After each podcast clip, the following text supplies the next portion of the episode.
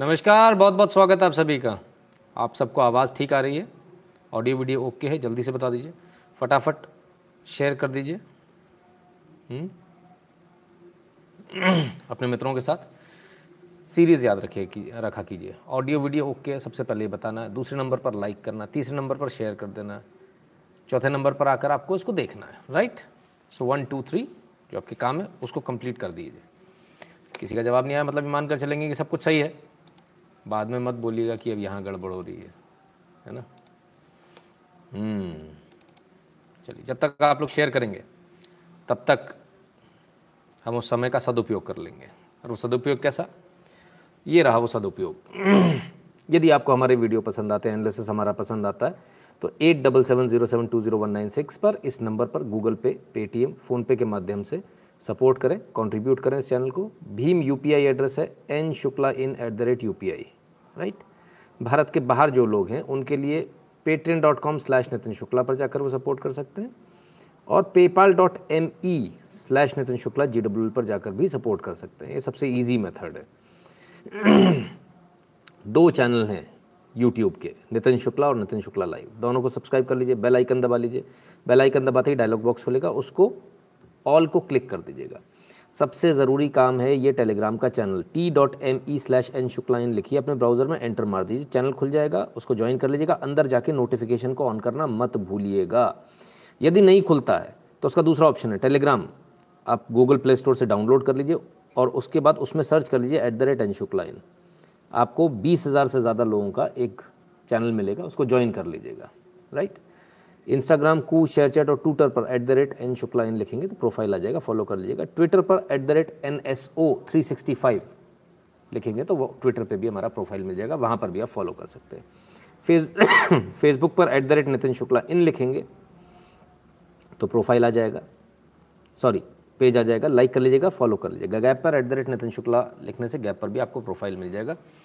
इसके अलावा Google form की लिंक हर वीडियो के डिस्क्रिप्शन में दी हुई है। गूगल फॉर्म को ध्यान से भर दीजिएगा, ना बाद में ना कहिएगा कि गूगल फॉर्म बताया नहीं, है ना? तो गूगल फॉर्म भी भर दीजिएगा और ये तमाम सारे मेथड आपके सामने, इनको भी ध्यान दे दीजिएगा।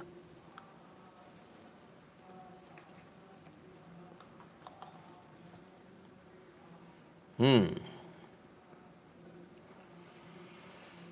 तो चलिए भाई, शुरू करें। कहाँ से शुरू करें? हम्म। आज खुश तो बहुत होगे तुम, हाई। लगातार आपके सारे हैशटैग लगातार आपके ट्रेंड हो रहे हैं। आज हैशटैग को ट्रेंड होने में थोड़ी सी समस्या आई थी। थोड़ी सी समस्या इसलिए आई क्योंकि कुछ गलती हमारे पार्ट पे हो गई थी। उस गलती को आज हमें समझ में आया कि हमको किस तरह से काम करना है। तो नेक्स्ट टाइम वो गलती ना हो और जल्दी आप ट्रेंडिंग में आ जाए, जल्दी टॉप टेन में आ जाए, इसका प्रयास किया जाएगा। आज जो गलती हुई उसको ना दोबारा दोहराते हुए। लेकिन बहरहाल उसके बावजूद उम्मीद नहीं थी। सोचिए, बीस हज़ार ट्वीट तक तो आप टॉप टेन में नहीं आए थे। ऐसी स्थिति तो पहले कभी नहीं हुई।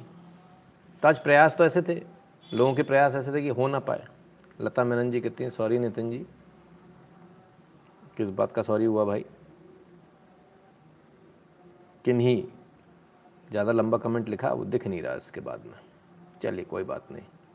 हाँ किन्हीं कारणों से इस महीने आपकी फ़ीस देने में देर हो गई? और कोई बात नहीं, लता मैनन जी, कोई बात नहीं। अब क्या? तो जो आपने जो हैशटैग जो चलाया, इतनी मेहनत से चलाया, इतने ज़बरदस्त तरीके से चलाया, उस पर भी बात करेंगे, सब पर बात करेंगे। लेकिन अष्टमी है, आपको आवाज़ आ रही होगी, पीछे से आवाज़ आ रही होगी, हवन चल रहा है। तो शुरुआत कुछ अच्छी चीज़ों से करते हैं? हम्म? कुछ पवित्र चीज़ से करते हैं आइए भाई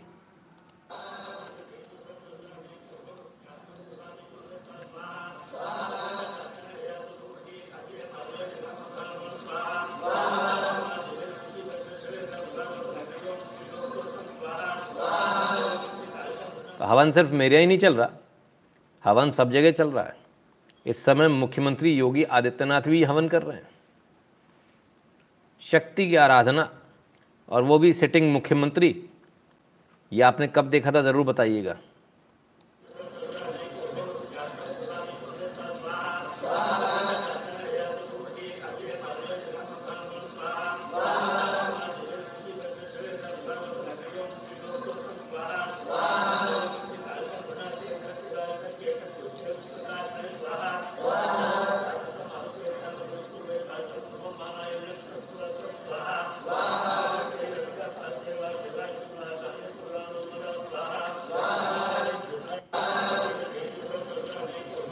इतनी हिम्मत हमने किसी मुख्यमंत्री में अभी तक तो नहीं देखी कि हवन में बैठ जाए और चौड़े में मुख्यमंत्री निवास में हवन कर रहा हो, इतना बड़ा हवन करे और उसकी बाकायदा वीडियो, फ़ोटो सब बाहर आ जाए।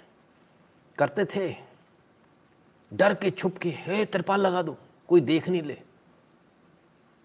टोपी लगा के जाएँगे सबके सामने, उसके लिए फ़ोटो खिंचवा लेंगे, लेकिन इसमें तिरपाल लगा दो। अब स्थिति बदल गई।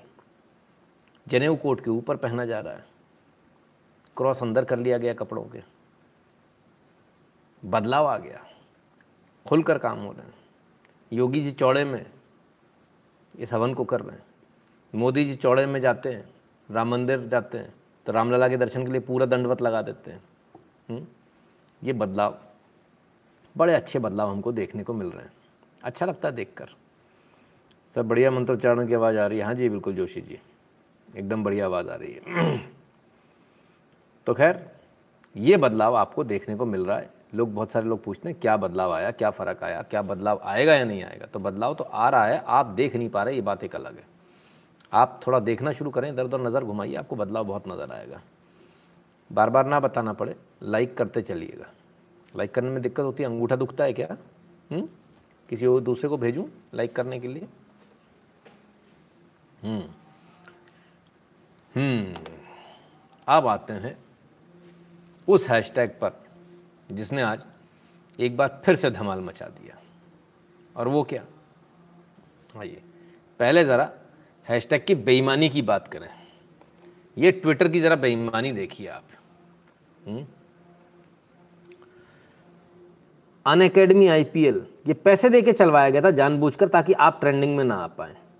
आप नंबर वन पर ना आ पाए। हम्म? और साहब, एक भी ट्वीट इसमें नज़र नहीं आ रहा। लेकिन ये नंबर वन पे ट्रेंडिंग पहुँचा दिया। ये पैसे का खेल है। और आपका चौवन हज़ार दूसरे नंबर पर। हमें दुर्गा अष्टमी से कोई प्रॉब्लम नहीं है। वो ऊपर रह सकता है, रहना भी चाहिए। ठीक है ना? लेकिन आप इसको भी पार कर गए। और इन सारे बैरियर को जो इन्होंने लगाए थे, जो इन्होंने झूठ फरेब के बैरियर लगाए थे, उन सारे बैरियर को तोड़ते हुए एक बजकर ग्यारह मिनट पर ही किसी सज्जन ने स्क्रीनशॉट भेजा था कि ट्रेंड हो गया था नंबर वन पर।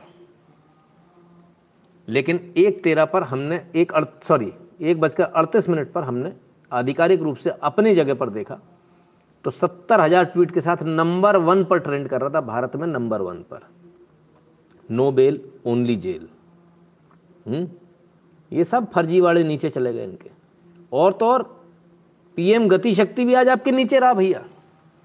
बीजेपी का हैशटैग, प्रधानमंत्री का हैशटैग, वो भी नीचे। कमाल हो गया? बर्मन जी, धन्यवाद। तो ये ये ताकत है आपकी, जिसको कल हम कह रहे थे कि हम हैशटैग ट्रेंड करेंगे, और आज हमने कहा भी था, देखते हैं आज ये हैशटैग ट्रेंड होता है नहीं, क्योंकि हमको ये शक था ये नहीं होगा हैशटैग ट्रेंड क्योंकि कहीं से हमारे पास में ऐसी सूचनाएँ थी कि आप जेल शब्द डालेंगे, इस तरह के शब्द डालेंगे तो आज ट्रेंडिंग में नहीं आएगा। देखो तो जिस तरह की जुगाड़ लोगों ने फिट करी होगी, जो भी किया हो। हमने कहा, कोई बात नहीं, करके देख लेते हैं। लेकिन आप लोगों ने कमाल कर दिया। कहाँ तो आप बीस हज़ार तक पता ही नहीं था। और कहाँ एकदम से तीस हज़ार के बाद में आप जो उठे हो तो फिर वो ट्रेंडिंग कहीं पीछे नहीं आई। सोचिए, ये हाल तब है, जब मेरी आईडी जो मेन आईडी है, वही सस्पेंड है। परमानेंटली सस्पेंड कर दी।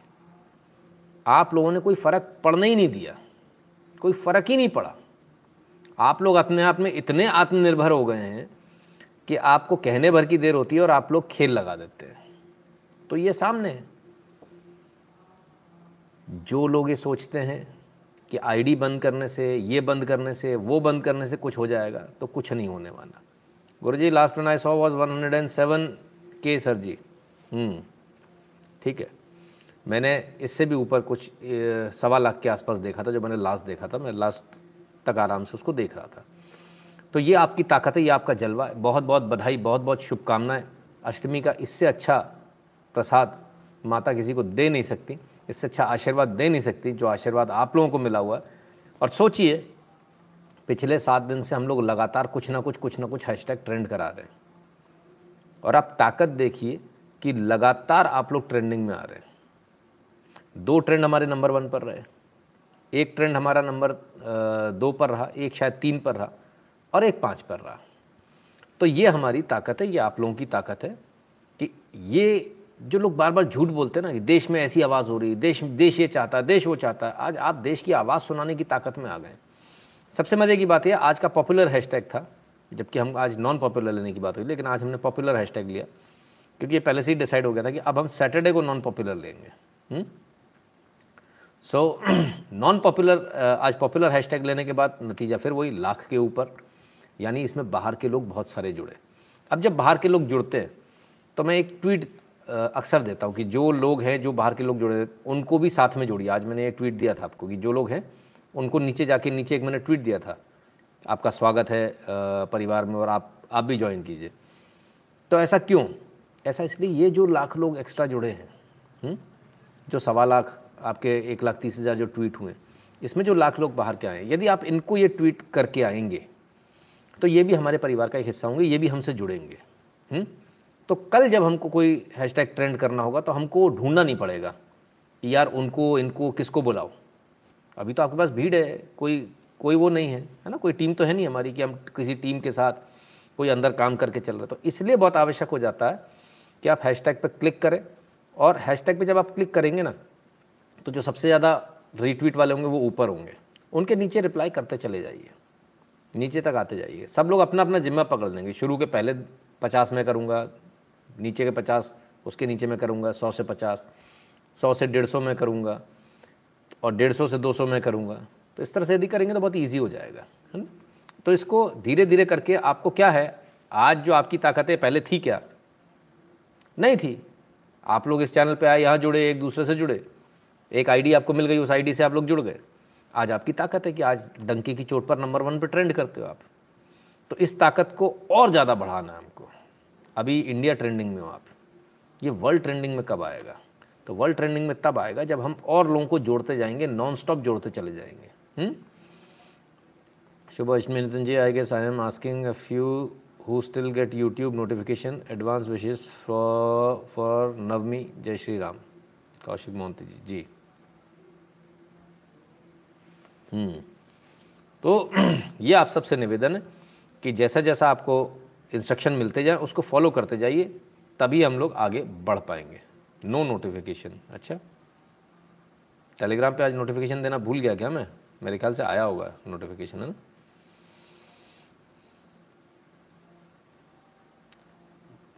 ठीक है। तब क्या? आप लोगों ने इतना गजब हैशटैग ट्रेंड कराया। शाम तक छोड़िए, रात तक होता रहा हैशटैग ट्रेंड अच्छा एक ट्रेंड की और खासियत है। जब कोई ट्रेंड अपन कराते, बाकी लोग कराते, वो आते और गायब हो जाते हैं। लेकिन अपन कोई हैशटैग कराते तो वो देर रात तक रहता है। नॉन स्टॉप ये एक फ़र्क है। जेनरिक यानी ओरिजिनल हैशटैग में ऑर्गेनिक है sorry not generic organic hashtag में और एक बने हुए हैशटैग में, है ना? तो ये फ़र्क है। सर जी, ये आपकी प्रेरणा, पथ प्रदर्शन, उत्साह बढ़ाने के परिणाम है। गुरु सर्वोपरि और गुरु को नमन, जय हो। विजय सिंह जी, धन्यवाद भैया। देखिए, मेरा काम है, मैं उस काम को करता हूँ हम्म? और इस काम को हम लगातार कर रहे हैं। नमस्ते हेमंत शाह जी। और जीत रहे हैं। तो करेंगे भी और जीतेंगे, जब करेंगे तो जीतेंगे भी। तो ये चीज़ है। मुश्किल लग रहा था। एक समय तो ऐसा है जब बड़ा नामुमकिन लग रहा था, ये लग रहा था टॉप टेन में ही हो जाए तो ही बहुत है। उसके बाद जो जोश के साथ आप बढ़े हैं, वो कमाल हो गया। श्रीकांत जी बहुत बहुत धन्यवाद आपका। तो ये चीज़ आपके साथ हमेशा रहेगी। अब ये जो आपने किया है, इसका इफ़ेक्ट क्या है? कुछ इम्पैक्ट पड़ा? ऐसे तो हैशटैग बहुत चलते हैं। क्या मालूम साहब, देख लेते हम कहेंगे तो अच्छा नहीं लगेगा। मुंबई, आर्यन की गिरफ्तारी के बाद कई स्टार किड्स को भारत में डर लग रहा लग रहा डर। कर रहे हैं देश छोड़ने की तैयारी, इस एक्टर का बड़ा दावा। ओ भैया रे भैया। डर लगने लगा। इतनी जल्दी? है तो नहीं क्या इतनी जल्दी डर लगने लगा? रे कल तक तो आप लोग स्टार थे भाई। आप लोग तो बहुत बड़े लोग थे। अब डर लगने लगा। स्टार किड्स को अब भारत में डर लगने लगा। वो तो कह ही रहे थे कि डर लगता है भारत में। डर लग रहा है, डर लग रहा है। पहले आप ही कहते हैं, डर लग रहा है, डर लग रहा है। फिर कहते डर नहीं लग रहा। है तो भाई जो डर लग रहा है नहीं लग रहा है डिसाइड कर लो। हम्म? वैसे अफ़गानिस्तान की फ़्लाइट शुरू हो गई है। जो चाहे वहाँ जा सकते हैं कोई ऐसी दिक्कत नहीं है? हम्म? वो भी एक अच्छा ऑप्शन है। ज्योति कश्मीर जय माता दी नितिन जी ये सब आपके सिखाने का ही फल है वरना हम कहाँ ट्विटर पर कभी रीट्वीट रीट्वीट करते। हैं थैंक्स उस दिन सिखाने के लिए। जी ज्योति जी। धन्यवाद आप सभी का। आपसे जुड़े लोग आपकी एसेट हैं। हम्म, जोशी जी। तो भाई, ये आप लोगों के हैशटैग ट्रेंड कराने का नतीजा है कि लोगों को अब देश छोड़ने की बारी आ गई। देश छोड़ना पड़ रहा है। उनको डर लग रहा है इस देश के अंदर। अच्छा प्रणाम गुरु जी Hind newly join member Sandesh Patil ji, स्वागत भैया। तो इतना डर लग रहा है? क्यों डर लग रहा है? अच्छा उन नंग धड़ंग पार्टियों से और पार्टियों से, उनसे डर लग रहा है आपको? ओके। उसमें जा नहीं पाएँगे, इस बात का डर है। ये ड्रग्स ओपनली जो चलते थे, ये अब आप ले नहीं पाएँगे। इसका डर है। ओके। समझ रहा हूँ मैं आपकी बात। तो नहीं ले पाएँगे। हम तो यहाँ पान मसाला खाने को भी आदमी को मना करते हैं। तो आपको ड्रग्स कैसे लेने देंगे? हम्म?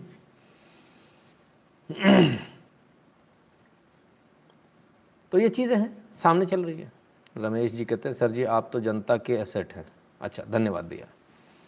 तो अब जो डर लग रहा है वो डर आपका बहुत सही है और आपको ये डर लगना चाहिए क्योंकि भारत अब बदल गया और अब वो वाली बात नहीं रही। अब देश बदल रहा है। तो जिन लोगों को भारत छोड़ना वो जा सकते हैं। हम्म? डर लग रहा है। कमाल हो गया। कल तक जनता को अपने पैर की जूती समझने वाले लोग, दूसरी मंजिल से ऊपर से हाथ हिलाकर जाने वाले लोग, अब इन्हें डर लग रहा है। वाह भाई वाह, कमाल हो गया। मोहन जी कहते हैं नवरात्रि की शुभकामनाएँ आपको और सारे एनालिसिस देखने वालों को। जय माँ दुर्गा। मोहन जी बहुत बहुत धन्यवाद। हम्म। अच्छा एक चीज़ और बोलूँगा कि कई लोग ऐसे हैं जिसमें कुछ स्टूडेंट भी हैं, कुछ ऐसे भी जिनकी जॉब गई हुई है, उनको मना किया हुआ है कि वो कंट्रीब्यूट ना करें। ये मेरा हाथ जोड़कर निवेदन है आपसे कि जिन लोगों की नौकरी गई हुई है चली गई है किन्हीं कारणों से, जब तक दूसरी नहीं मिल जाती, जब मिल जाएगी तब फिर कंट्रीब्यूट करने लगना, कोई दिक्कत थोड़ी है। और स्टूडेंट आप लोगों से हाथ जोड़कर निवेदन है ना? आप लोग ये काम ना करें। और बुज़ुर्ग वो जिनके पास में पैसा नहीं बचता, सिर्फ़ अपनी गुजारे के लिए उनको पेंशन मिलती है, उतना ही उनके पास पैसा है, वो भी उनसे भी हाथ जोड़कर और पैर छूकर मेरा निवेदन है, प्लीज़ आप लोग कंट्रीब्यूट ना किया करें, है ना? भगवान सबको देता है। हमारा भी कुछ ना कुछ इंतज़ाम हो ही जाएगा। ये चैनल तब तक चलेगा जब भगवान श्री राम चाहेंगे। नहीं चाहेंगे तो बंद हो जाएगा। जिस दिन बंद होगा, उस दिन ये भी भगवान की इच्छा होगी। तो इसमें इतना टेंशन लेने की और इतना अपने आप को स्ट्रेच करने की किसी को आवश्यकता नहीं है। हुँ? हम्म? हमारे जो नियम है, वो नियम है। और ये भी हमने नहीं बनाए। ये तो बैठे बैठे लाइफ पे मुँह से निकल गया था, वो भी भगवान की मर्ज़ी होगी। तो उसको भगवान की मर्ज़ी मानकर अपन उसको आगे बढ़ते हैं जो कुछ चलता है, भगवान की मर्ज़ी से चलता है। उसके अलावा कुछ नहीं चलता। है हम लोग को लगता है कि हम करते हैं। सब उसकी मर्ज़ी है। आज भगवान ने चाहे, इसलिए हैशटैग ट्रेंड हुआ। भगवान नहीं चाहते तो नहीं होता। एकदम क्लियर है क्लैरिटी के साथ है है ना? आज तो हैशटैग नंबर वन था इंडिया में। हाँ जी, बिल्कुल नंबर वन था जी, एकदम बढ़िया। अच्छा आ गए आप? अरे वाह, आज नाम बदल दिया। वासिम से वासिम खान हो गए?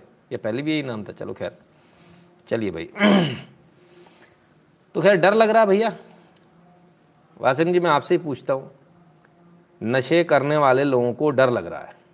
क्या ये इस देश के अंदर अच्छा हो रहा है कि नहीं? किसी भी देश के अंदर, आप किसी भी देश के नागरिक हो, मैं आपसे पूछता हूँ, किसी देश के लिए क्या ये अच्छे संकेत है या नहीं है? कि वहाँ नशा करने वालों को ड्रग्स लेने वालों को ड्रग्स बेचने वालों को डर लग रहा है। आतंकवादियों को, बम रखने वालों को इनको डर लग रहा है। क्या ये अच्छे संकेत हैं या नहीं? तो एकदम क्लियर है? लाइक करते चलो भैया, नींद आ रही है क्या? अच्छा ज़्यादातर लोग तो आज जागरण में होंगे। हुँ? अच्छा मुझे तो ये भी उम्मीद नहीं थी कि आप इतने सारे लोग आ जाएँगे। मुझे लगा सारे लोग अष्टमी में लगे होंगे। आज कोई नहीं आने वाला। फिर भी मैंने कहा ट्राई कर लेते हैं। सब आ गए, आप लोग कमाल हो गया। हुँ? चलिए भाई। आगे बढ़ते हैं।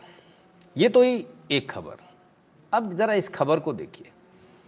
हमारे ठीक नीचे नीचे आज एक हैशटैग ट्रेंड करता था जो पहले ऊपर था पीएम शक पीएम गति शक्ति। ये लगातार हैशटैग चलता रहा।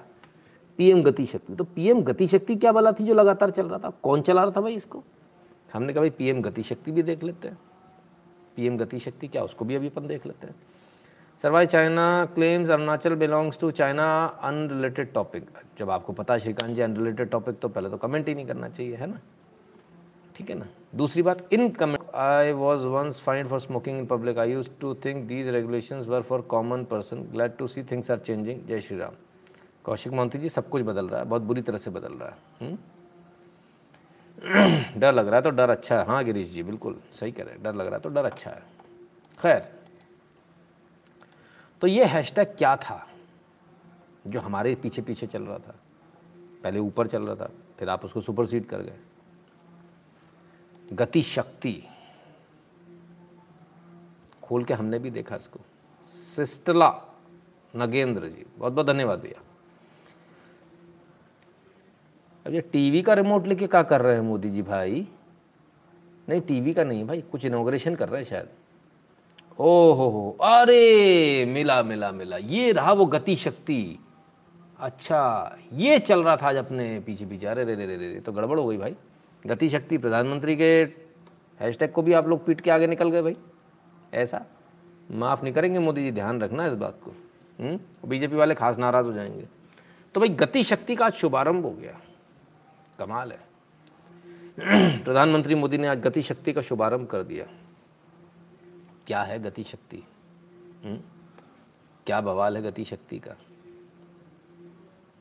देखें इस गति शक्ति को क्या है। पहले सुन लेते हैं प्रधानमंत्री मोदी ने। ऐसा नहीं आज एकदम से कर दिया। पहले कहा था। क्या कहा था उसको सुन लेते हैं। हरे कीड़े धमकी दे रहे थे मैंने उन्हें बहुत प्यार दिया। हाँ बिल्कुल अक्षय जी एकदम प्यार बिल्कुल भरपूर दीजिए। आज मुझे भी बहुत सारे लोगों ने फिर से दोबारा से प्यार दिया तो हमने भी कई लोगों को प्यार देना पड़ा बड़ी मजबूरी हो गई। हम्म, खैर उस चक्कर में बेचारे कुछ बिना बात के पिस गए।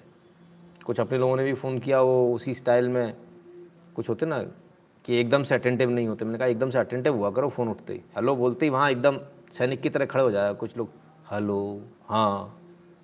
तो अपने को लगा ये वही वाले हैं तो बेचारे वो निपट गए। ऐसे वाले जो लोग थे है ना?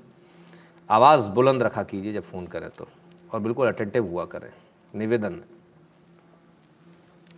तो प्रधानमंत्री ने कुछ आज एकदम से नहीं किया। पंद्रह अगस्त का भाषण सुने। गति शक्ति का नेशनल मास्टर प्लान उसको देश के सामने करोड़ों देशवासियों को सपना करने वाली एक बहुत यो, बड़ी योजना लेकर के हम आपके सामने आने वाले हैं उसको लॉन्च करने वाले हैं। सौ लाख करोड़ सौ लाख करोड़ से भी अधिक की योजना लाखों नौजवानों के लिए रोज़गार के नए अवसर लेकर के आने वाली जो बात आपकी समझने की है वो ये कि हम खुद क्या कर सकते हैं? पड़ोसी की नुकताचीनी तो सब कर सकते हैं खुद क्या कर सकते हैं? हमारे नेहरू जी का भाषण भी किसी ने जोड़ दिया। बहरहाल गति शक्ति के बारे में प्रधानमंत्री ने कहा। सौ लाख करोड़। क्या करेंगे गति शक्ति में? देख लेते हैं, क्या होने वाला है। पहले देखें। इन्हीं से सुन ले, अपन क्यों कुछ बोल भारत को आधुनिक इंफ्रास्ट्रक्चर के साथ ही इंफ्रास्ट्रक्चर निर्माण में होलिस्टिक अप्रोच इंटीग्रेटेड अप्रोच अपनाने की बहुत ज़रूरत है। आने वाले कुछ ही समय में प्रधानमंत्री गति शक्ति का नेशनल मास्टर प्लान करोड़ों देशवासियों को सपना करने वाली एक बहुत बड़ी योजना लेकर के हम आपके सामने आने वाले हैं। लाखों नौजवानों के लिए रोज़गार के नए अवसर लेकर के आने वाली। विकास में गति की नई तो सब गति शक्ति। पंद्रह अगस्त को उन्होंने बोल दिया था कि हम लेकर आने वाले लाखों रोज़गार लाखों लोगों को रोज़गार मिलेगा। सौ लाख करोड़ का प्रोजेक्ट है। किस किस ने एक बात बताना? हुँ? अब तो डर लग रहा है, शुक्ला जी, लगता है भारत छोड़ के जाना पड़ेगा। नहीं नहीं, भारत छोड़ के आप क्यों जाओगे? गलत काम करते तो सोचो। गलत काम नहीं करते तो क्यों छोड़ोगे? हुँ? एक और वासिम खान आ गए। मार ही डालोगे। दो दो वासिम खान चल रहे हैं। लो भैया, असली वाला नीचे आया हम्म। चलो। बता दिया करो कौन से असली हो भाई, दिक्कत हो जाएगी वरना। खैर तो गति शक्ति मास्टर प्लान। क्या मास्टर प्लान है? इंफ्रास्ट्रक्चर में। सौ लाख करोड़ रुपए। सिर्फ़ इंफ्रास्ट्रक्चर में जाएगा। कहाँ कहाँ जाएगा? ये गति शक्ति है क्या? आपके लिए गति शक्ति समझना बहुत आवश्यक है कि इतने दिनों से जो मैं समझा रहा था ना आपको, आज वो साकार होने जा रहा है। जो मैं आपसे इतने दिनों से कहता था, भारत चल पड़ा, भारत चल पड़ा। आप कहाँ ये विकास की बात है, ये आपके फ़ायदे की बात है, ये आपको पैसा कमा के देने की बात है। इसको भी ध्यान से सुनिए। हैशटैग तो बहुत ट्रेंड कराते हैं। हम्म? जरा अपना झंडा बिज़नेस में भी गाड़ी विकास में भी गाड़ी आइए। क्या क्या हुआ इसमें ज़रा देखें। भारत में पहली interstate natural gas pipeline sorry जो अभी तक प्रधानमंत्री मोदी ने जो किया है पहले उसका लेखा जोखा ले लीजिए। भारत में पहली internet interstate natural gas pipeline 1987 में कमीशन हुई थी। इसके बाद 2014 में यानी 27 साल बाद देश में 15,000 किलोमीटर नेचुरल पाइपलाइन बनी नेचुरल गैस की पाइपलाइन। आज 16,000 किलोमीटर से ज़्यादा की गैस पाइपलाइन पर काम चल रहा है। पाँच छः वर्ष में पूरा हो जाएगा। कहाँ? सत्ताईस साल और कहाँ सात साल का काम है। हुँ? और देखते हैं। 2014 से पहले के पाँच सालों में सिर्फ़ तीस हज़ार, तीन हज़ार किलोमीटर रेलवे का बिजलीकरण हुआ था। बीते सात सालों में हमने चौबीस हज़ार किलोमीटर से भी अधिक रेलवे ट्रैक का बिजलीकरण किया है। फ़र्क देखिए। चौदह से पहले के पाँच सालों में सिर्फ़ तीन हज़ार किलोमीटर हुआ था। हम्म? और अब चौबीस हज़ार किलोमीटर, सात साल में। 2014 के पहले पाँच सालों में सिर्फ़ 60 पंचायतों की ऑप्टिकल फाइबर से जोड़ा गया था। 60 पंचायतें जुड़ी थी। आज कितनी जुड़ी हैं? डेढ़ लाख से ज़्यादा पंचायतें जुड़ी हैं। 2014 से पहले पाँच सालों में सिर्फ़ 1900 किलोमीटर की रेल लाइन का दोहरीकरण हुआ था। सात वर्षों में 9000 किलोमीटर 1900 और 9000 2014 से पहले 250 किलोमीटर ट्रैक पर ही मेट्रो चल रही थी। आज कितनी चल रही है? 700 किलोमीटर 250 और 700 हम्म? देश के किसानों मछुआरों को आय बढ़ाने के लिए प्रोसेसिंग से जुड़े फ़ूड इंफ्रास्ट्रक्चर को भी तेज़ी से फ़ूड प्रोसेसिंग इंफ्रास्ट्रक्चर को तेज़ी से बढ़ाया जा रहा है। चौदह में सिर्फ़ दो फ़ूड मेगा फ़ूड प्रोसेसर्स थे। मेगा फ़ूड प्रोसेसिंग पार्क्स थे। आज 19 फ़ूड पार्क्स है। चालीस का लक्ष्य, चालीस बनाना। हम्म? ये है। तो इस गति से काम हो रहा है। गति शक्ति नहीं, गति से भी काम हो रहा है। बड़ा गजब का काम, बड़ा जोरों से चल रहा है। क्या क्या चल रहा है? इसको हमने तो पढ़ के सुना दिया। मोदी जी के मुँह से भी सुन लीजिए। ऐसा तो नहीं कहीं ये फर्जी ट्वीट बना के चला दिया। आजकल ऐसा बहुत होता है ना। हम्म? देखें जरा। साथियों, भारत में पहली इंटरस्टेट नेचुरल गैस पाइपलाइन 1987 में उन्नीस सौ सतासी में कमीशन हुई थी। इसके बाद साल 2014 तक यानी 27 साल में देश में 15,000 किलोमीटर नेचुरल गैस पाइपलाइन बनी। आज देश भर में 16,000 किलोमीटर से ज़्यादा नई गैस पाइपलाइन पर काम चल रहा है। ये काम अगले पाँच छह वर्षों में पूरे होने का लक्ष्य है। यानी जितना काम 27 वर्षों में हुआ हम उससे ज़्यादा काम उसके आधे समय में करने का लक्ष्य लेकर चल रहे हैं। ठीक है सर तो जो ट्वीट आपको पढ़ा है किसी ने पूछा मोदी जी के पीएमओ इंडिया, यानी प्रधानमंत्री कार्यालय के ट्वीट हैं वो। मोदी जी इंडिविजुअल ऐसे जो हैं, उनका नरेंद्र मोदी के नाम से ट्विटर हैंडल है।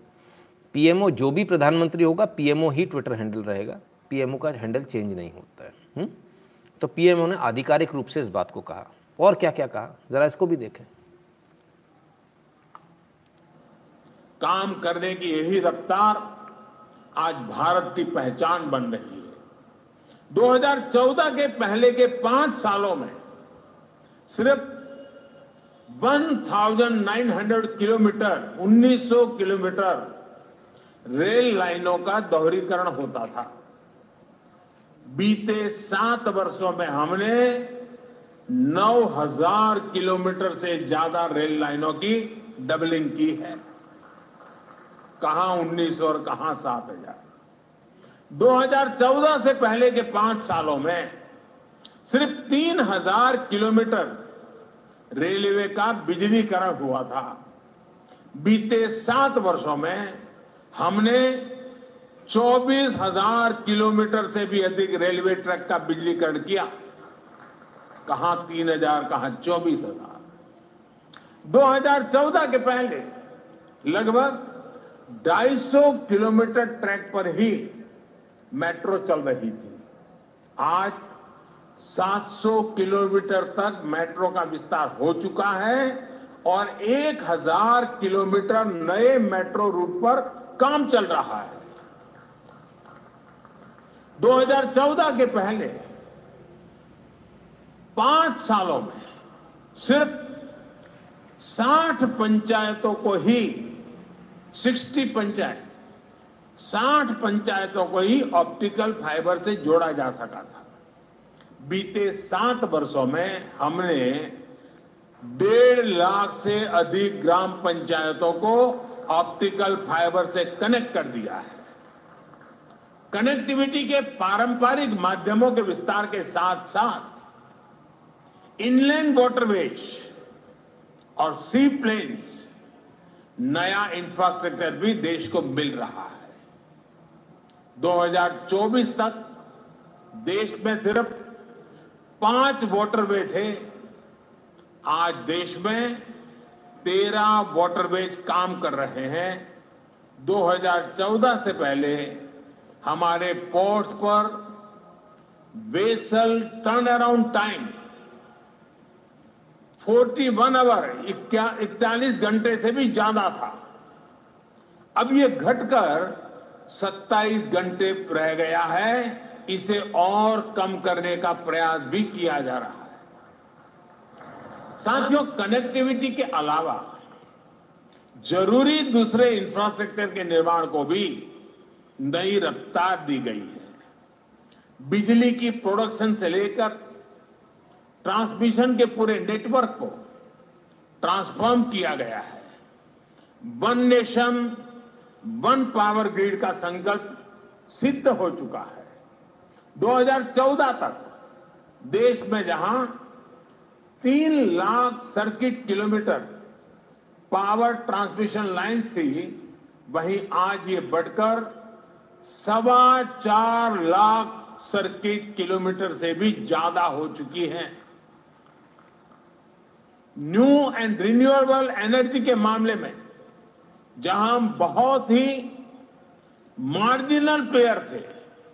वहीं आज हम दुनिया के टॉप पाँच देशों में पहुँच चुके हैं। 2014 के इंस्टॉल कैपेसिटी से करीब करीब तीन गुना कैपेसिटी यानी 100 गीगावाट से ज़्यादा भारत हासिल कर चुका है। बड़ा ज़बरदस्त रिपोर्ट कार्ड है भाई। एक एक चीज़ अलग से समझाने की आवश्यकता तो है नहीं फिर भी अगर आप लोग चाहते हैं तो समझाया जा सकता है जल्दी से बता दीजिए इंडिविजुअली एक एक चीज़ समझाई जाए या समझ में आ गया, सीधे आगे बढ़ जाएँ हम्म? तो ये स्थिति, जब तक आप बता रहे हैं, तब तक मैं एक और वीडियो प्ले कर देता हूँ, ताकि आपको ये पता रहे कि और क्या क्या कहा प्रधानमंत्री ने हम्म? चलिए साथियों देश के किसानों और मछुआरों की आय बढ़ाने के लिए प्रोसेसिंग से जुड़े इंफ्रास्ट्रक्चर को भी तेज़ी से विस्तार दिया जा रहा है। 2014 में देश में सिर्फ़ दो मेगा फ़ूड पार्क थे। आज देश में 19 मेगा फ़ूड पार्क काम कर रहे हैं। अब इनकी संख्या 40 से अधिक तक पहुँचने का लक्ष्य है।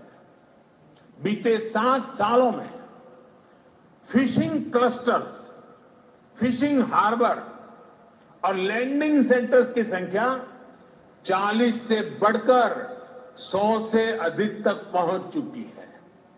इसमें दो गुना से ज़्यादा की वृद्धि करने का लक्ष्य लेकर हम चल रहे हैं। साथियों, डिफेंस सेक्टर में भी पहली बार व्यापक प्रयास हो रहा है। अभी तमिलनाडु और यूपी में दो डिफेंस कॉरिडोर पर काम चल रहा है। इलेक्ट्रॉनिक्स और आईटी मैन्युफैक्चरिंग में आज हम तेज़ी से अग्रणी देशों में शामिल हो रहे हैं।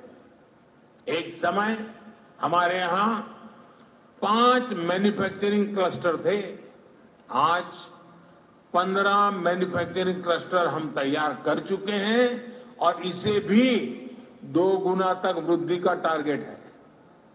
बीते सालों में चार इंडस्ट्रियल कॉरिडोर शुरू हो चुके हैं और अब ऐसे कॉरिडोर्स की संख्या को एक दर्जन तक बढ़ाया जा रहा है।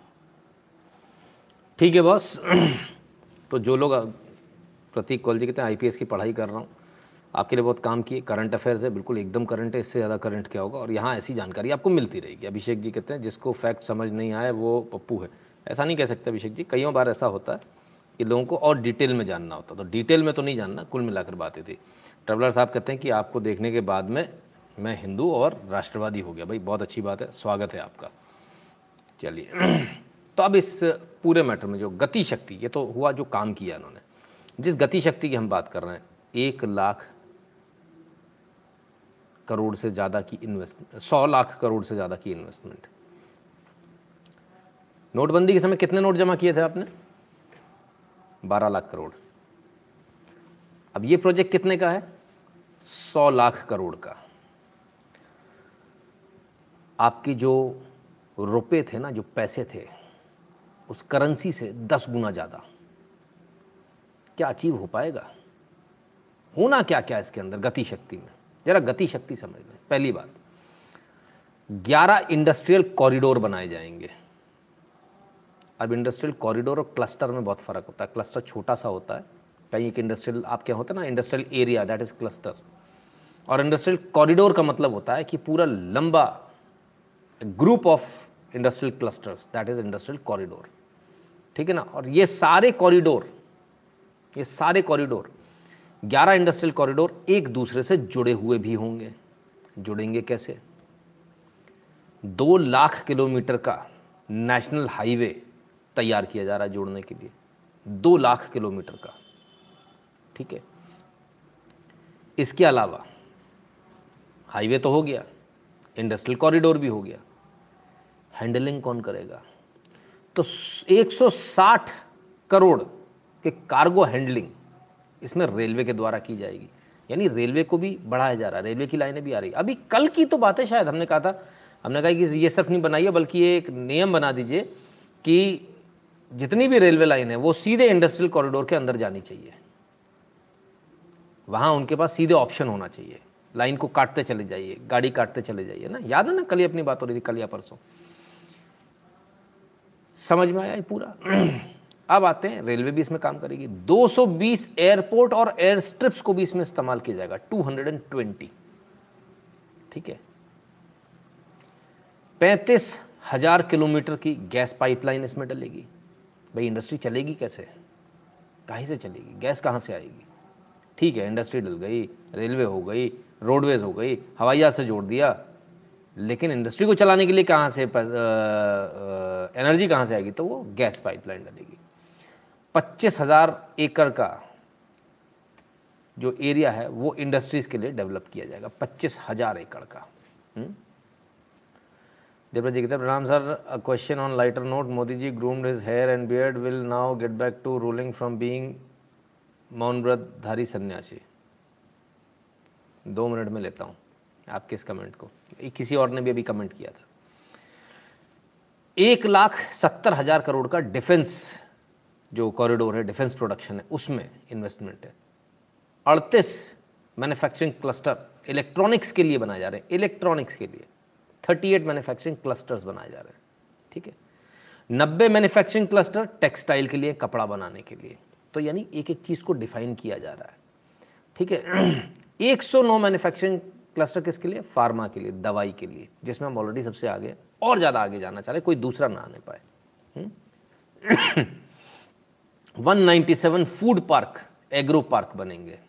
किसान को रेट पूरा नहीं मिल रहा। तो जहाँ जो चीज़ ज़्यादा हो रही है, वहाँ फ़ूड प्रोसेसिंग भी करेंगे। 220 फिशिंग क्लस्टर बनेंगे। 220 डबल करना हमारे को जो फिशिंग है उसको। 35 लाख किलोमीटर की ऑप्टिकल फाइबर डलेगी, यानी हर घर ऑप्टिकल फाइबर हम्म? अब इसको समझिए ये आंकड़े तो एक अलग चीज़ हो गई। लेकिन उससे पहले मोदी जी की दाढ़ी हम्म, दाढ़ी की बात पहले हो जाए। ठीक है चलो भाई दाढ़ी का एनालिसिस कर दूँ। पहले कैसे थे? थोड़ी थोड़ी दाढ़ी रखते थे। फिर क्या हुआ? कोरोना आया। स्थितियाँ खराब हुई दाढ़ी बढ़ गई। फिर क्या हुआ? वैक्सीन आई। थोड़ी सी दाढ़ी ट्रिम हुई। फिर क्या हुआ? पचास करोड़ लोगों को लग गई। थोड़ी दाढ़ी और ट्रिम हो गई। छोटी हो गई। फिर क्या? नब्बे करोड़ का आंकड़ा पार हो गया। दाढ़ी और छोटी हो गई। सौ करोड़ पे अपन लगभग पहुँच गए। थोड़ी और हो जाएगी। तो देश जब संकट से बाहर निकल आएगा तो दाढ़ी वापस नॉर्मल हो जाएगी। आप बिल्कुल टेंशन मत लो। अभी संकट काल था, इसलिए मोदी जी का आपने ये रूप देखा। वापस वही रूप बड़ी जल्दी आपको देखने को मिलेगा जैसे ही पूरे भारतीय वैक्सीनेटेड हो जाएँगे, बच्चों को वैक्सीन लग जाएगी, टकाटक मोदी जी वापस उसी पर आ जाएँगे हुँ? हम्म? किसी ने मुझसे व्यक्तिगत रूप से इस बात को मार्च या अप्रैल में पूछा था कि यार ये कैसी दाढ़ी बनाए, बड़े गंदे लग रहे हैं तब मैंने कहा था, ये दाढ़ी उसी दिन कट जाएगी, जिस दिन कोरोना चला जाएगा तो धीरे धीरे अब वैक्सीनेशन हो रहा है धीरे धीरे देश सुरक्षित हो रहा है धीरे धीरे दाढ़ी भी कम होती चली जा रही है क्लियर है? आप लोगों को इतना समझने में दिक्कत क्यों आती है? बहुत ईजी तो है। कितना सिंपल आदमी है ये। इनको रीड करना कितना आसान है।